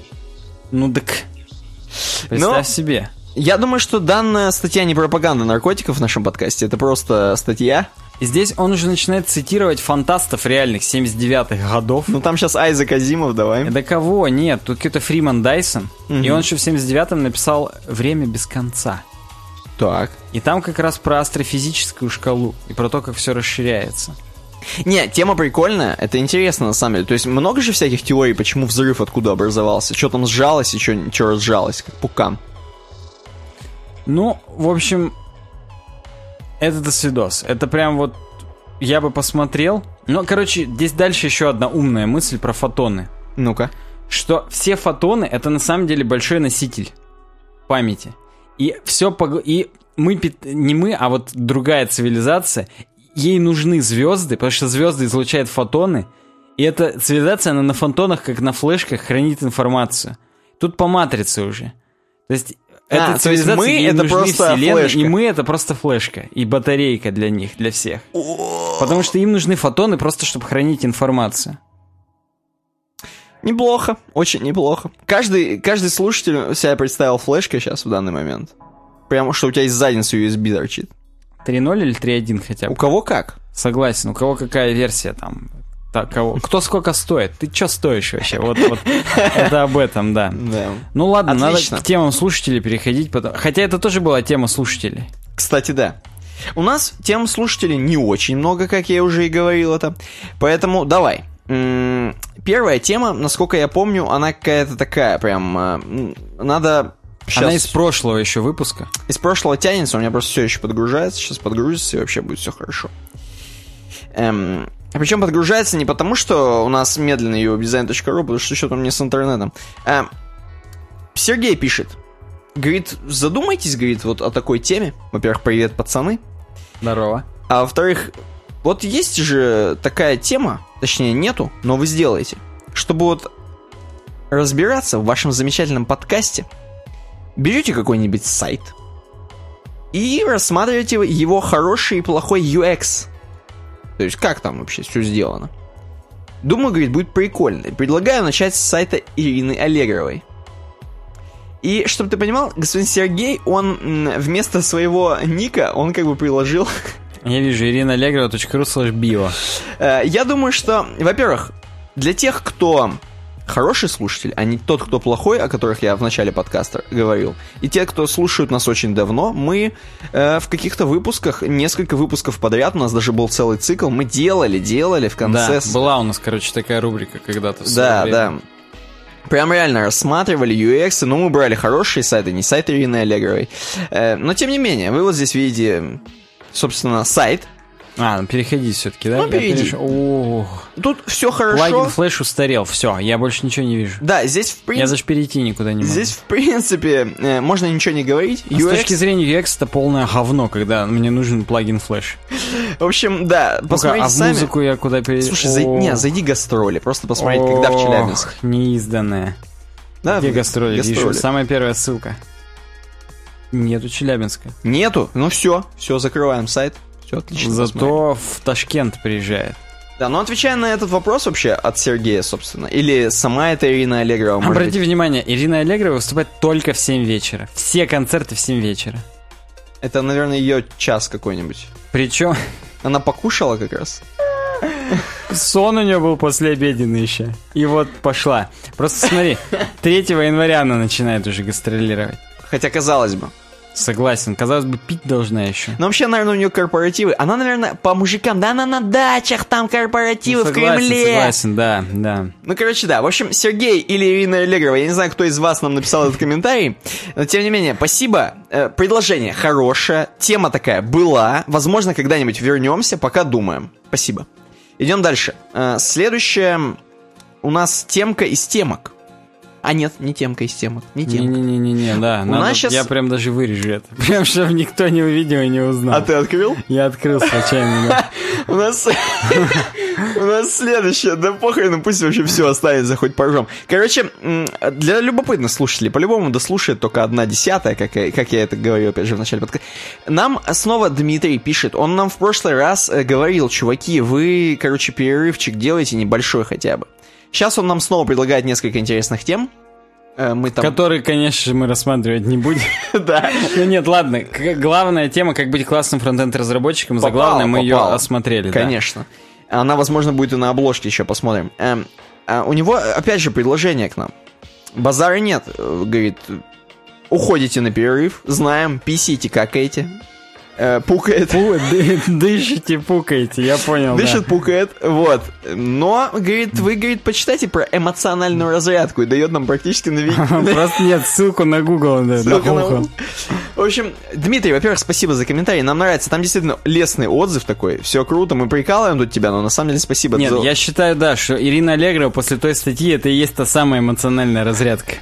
Согласен, согласен. Спасибо за комментарий, пиши, если что. Берем твои темы, смотрим, спасибо. Дмитрий, я надеюсь, Медведев ты. Вот. Ну и последняя, собственно, тема из тем. Она от Валеры Бурова. Так. У нас тут уже погоняло практически. Хотя, может быть, у тебя и такая фамилия. Я зря это сейчас на Валерку-то погнал. Но, тем не менее, он говорит, что-то я не понял, что там с LinkedIn. Ам... Вот что Бояре пишет, он пишет. И здесь он прикладывает статью, в которой, видимо, расскаж... рассказывается... Хотя нет, не рассказывается, а я вам просто напомню, что LinkedIn... У э... меня не открывается. По запросу Роскомнадзора. То есть, что у нас, видимо, все-таки... Видимо, все, видимо, все. Мосгорсуд десятого ноября э, стукнули молотком, так скажем, по полу, возможно, по столу э, в Таганском суде Москвы. И решили, что LinkedIn пора заблокировать только из-за того, что... Ну, не только, наверное, там много причин, но самой одной из главных причин явилось то, что они хранят, как обычно, деньги не в сберегательной кассе, они хранят м- данные не в России, вообще ничего, а все хранят у себя там в, США, в США. И, собственно, по поводу этого все разразился гром в Таганском суде. Там, видимо, на Таганке-то не спят. Угу. И говорят, давайте. Ну, собственно, заблокировали. И новость про то, что господин Клименко, а, чтобы вы понимали, это советник президента России по интернету, вот так и называется. Гендиректор Life Internet. Да, он серьезный пацан, короче, он шарит в инете вообще. На ВК сидит, наверное. Вот, но тем не менее, он говорит... Э, э, так, первая тема у нас про то, что Клименко ожидает, вот. И Клименко-то ожидает, что LinkedIn выполнит условия Роскомнадзора. То есть, пойдет на попятную. Э, вообще, мне, я не знаю, как тебе, но на мыло LinkedIn прислали. Мы, говорит, очень сожалеем, но нас в России банят. Да. И, говорит, так и так, мол, и так. К сожалению, если вы что-то хотели, то если вы, допустим, у вас там есть платные какие-то функции у LinkedIn, типа, там, знаешь, продвигать себя там среди каких-нибудь там крутых пацанов, говорит, если вы оплатили, ну, типа, напишите нам, мы там что-то сделаем, но тем не менее, вот мы такие, все, Россия нам такие условия, Роскомнадзор, бла-бла-бла, поэтому мы валим. Не знаю, на что рассчитывал здесь Клименко, когда я говорил, что мы сейчас на них надавим, и они... Ну, вдруг он там ведет переговоры, на самом деле, за ширмой. Все может быть. Но мы проследуем дальше по ссылочкам. Просто нам господин Бурый продолжает. По барабану, все отлично у нас на Руси, он озаглавляет. Это интерпретация от Валеры. Да, это от Валеры. А РИА Новости пишет: советник президента России не видит проблем со свободой интернета в России. И м- здесь статья о том, что сам Герман, я его так буду хочу называть, Гера практически. Ну нет, это другое имя, но тем не менее Герман эм, думает, что у нас все хорошо, а ему противопоставляется Freedom House. Это достаточно серьезный такой... Я бы не сказал, что серьезный, но американская правозащитная организация. В России, не, в, в США это считается какая-то серьезная хренотень, ну, ладно. Которая определяет там типа рейтинг, ну типа чекает вас, вы вообще, ваша страна как? Она как бы свободная или не свободная в интернете? И они постановили, что Россия не свободнее таких стран, как Судан, Мьянма, Турция, Ливия и Зимбабве. Первые места в списке занимают Эстония, Исландия, Канада и США. Это имеется в виду, что они-то свободны. Базара нет. Когда там Кикэс Торренс-то заблокировали, очень свободно. Э, вот, да. И они говорят, что, блин, мы, ну, Freedom House, свобода, я, дом свободы. House of the Rising Sun. Свободный дом, возможно. Свободный дом, да, как публичный. На что Герман Клименко отвечает Freedom House. Я, говорит, не знаю, на чем, на какой основе рейтинг составляется. Но, говорит, если посмотреть с точки зрения наших и США, то, говорит, у нас вообще все хорошо еще. Потому что в США там э, нужно кучу-кучу-кучу отчетов в ФБР сдавать. И охренеть и там сдавать. Я, говорит, когда посмотрел, сколько Google сдает ФБР отчетов, они регулярно публикуют тридцать две тысячи отчетов там что-то в год. Я тоже смотрю, да, да. И говорит, это мы, говорит, тут в России еще нормально живем. Мы тут ничего, ФСБшники ничего не требуют от вас, не трясут вас, не перетрясают каждый день. Не забегают с автоматами, не вынимают серваки. Они просто у эф эс бэ, ваши серваки уже стоят и все. Конечно, все просто. Вот, поэтому Клименко думает, что с точки зрения как раз вот, э, с нашей точки зрения, у них все плохо, а с их с точки зрения у нас все плохо, как обычно. Но хоть и опять же, опять же, Герман Клименко говорит, что скорее всего это та самая информационная война, о которой идет речь. То есть, что они нас немножко подоскорблевывают, мы их немножко, ну и в общем вы понимаете. Подоскорблявывают, даже я бы сказал иногда. Конечно.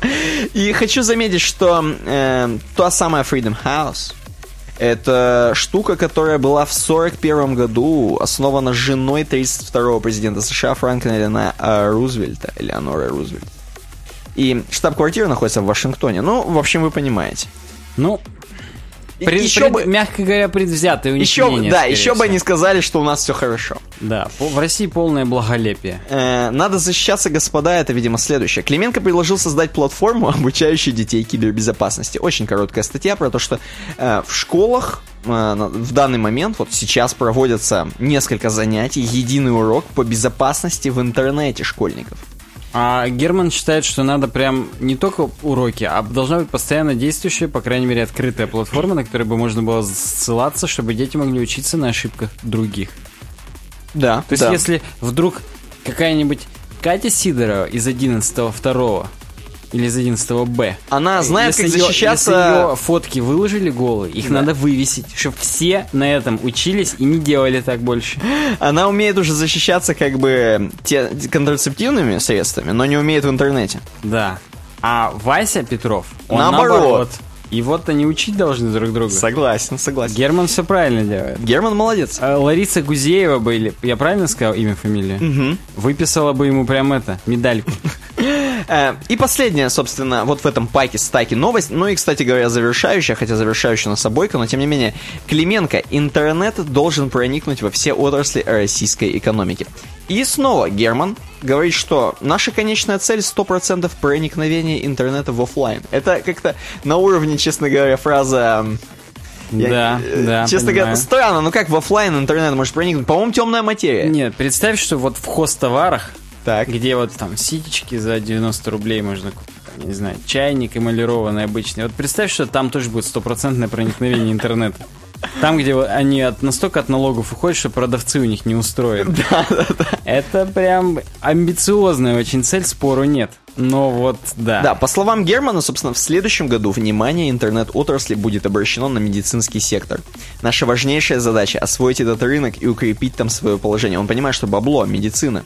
Надеюсь, что следующий год станет прорывным для интернет-индустрии. Мы сможем зайти в медицину, а затем и в другие отрасли экономики. Ну, зайти с нулем, как вы понимаете. То есть медицина — это у нас экономика. Но не здравоохранение, это да. уже экономика. Смотри, как спалился-то, а. В общем, да, вот такие новости от Германа и, собственно, от Я Валерия Бурова. Я Валерию Бурову скажу, что вот там, где у него «ой, что-то вывалилось» про пост си эс эс, мы это в прошлый раз рассмотрели. Возможно, кстати, Валерий Бур... Валера Бур — это псевдоним Германа Клименко. Согласен. Непонятно тогда, что у него там вывалилось, почему пост си эс эс... Ладно, переходим к обойке. Собственно, наш грандиозный финал. Я, Никита, предлагаю тебе первому, потому что у меня как в КВН, у меня будет свой ответ потом. У, te- у тебя свой ответ, да. Мы здесь видим, для наших слушателей, а зрители уже видят эту богохулепную фотографию с sunsplash точка ком, эм, такой бухта-заливчик, очень спокойный, эм, в котором такая абсолютно синяя, красивейшая вода, такая чистейшая. Она немножко волнуется. И здесь есть небольшая, такая небольшая, короче, табличка «Area closed». Да, я вижу слева снизу. Я думаю, что наш подкаст — это вот вся бухточка такая спокойненькая. В нее закрыт вход для тех, кто дурак сраный. Без базара вообще, банятся на раз такие. Да, но те, те, кто нормальные, адекватные по- понимают наши сарказмы, наш юмор. Они могут здесь купаться. Они могут купаться. Отдыхать с семьей, с детьми. Спокойно. Да. С любовниками. Сами. Родитель один, родитель два, да? Да. Да. Ну-ка, а у тебя что, давай, заготовка. Теперь ответ команды. Да, ответ команды. Наш подкаст — это вот этот небольшой водопад, который в центре. Вот его можно наблюдать, да. И да, наши слушатели, они прям подходят под струю. Они прям вот струя им на лицо прям льется, и они ловят эти капли. Так. И вот прям нашим подкастом проникаются прям вот по полу. Омываются? Прям... Ноги омывают. Омовение совершаем а мы. Возм... А где мы? Мы сверху там стоим, наверное, а мы... в водопаде. А, не, не, не. А мы, мы стоим сверху с тобой с бинокликами. А в этом водопаде женщина голые. С титьками. Слушай. А это наши слушатели. Ну, слушатели. Как-то много у нас слушателей и снизу, и сверху. Согласен, согласен. Но мы с тобой без палева наблюдаем из-за кустов, как извращенцы. Нормально. Из area closed. Area closed. Это для нас закрыли эту бухту. Потому что, как бы, уже жалуются люди, уже судом предписано на пяти километрах не подходить. Я понял. Ой, как бы Герман нас не услышал. А то свободный интернет. Ну все, окей. Суровый веб, будем прощаться. Да, суровый веб, будем прощаться. Был выпуск сто три с вами. Подписывайтесь на нас в соцсетях, ВКонтакте, в Твиттере, в Фейсбуке, в Инстаграме, в Гугл Плюсе. Обязательно... Ух ты, ё-моё, мне Твиттер тут пишет, что у меня это... Соединение прервано. Интернет все-таки, по ходу дела, позорит нас на, на нашей веб-кухне. Меня прервали. На iTunes нам ставьте отзывы и пишите звездочки. Именно в таком... В таком варианте. На YouTube тоже ставьте пальцы вверх, можете вниз ставить, пишите комментарии, прям вовлекайтесь в дискуссию. И с вами были Никита Тарасов и Александр Гончаров. Увидимся через неделю. Пока. Пока.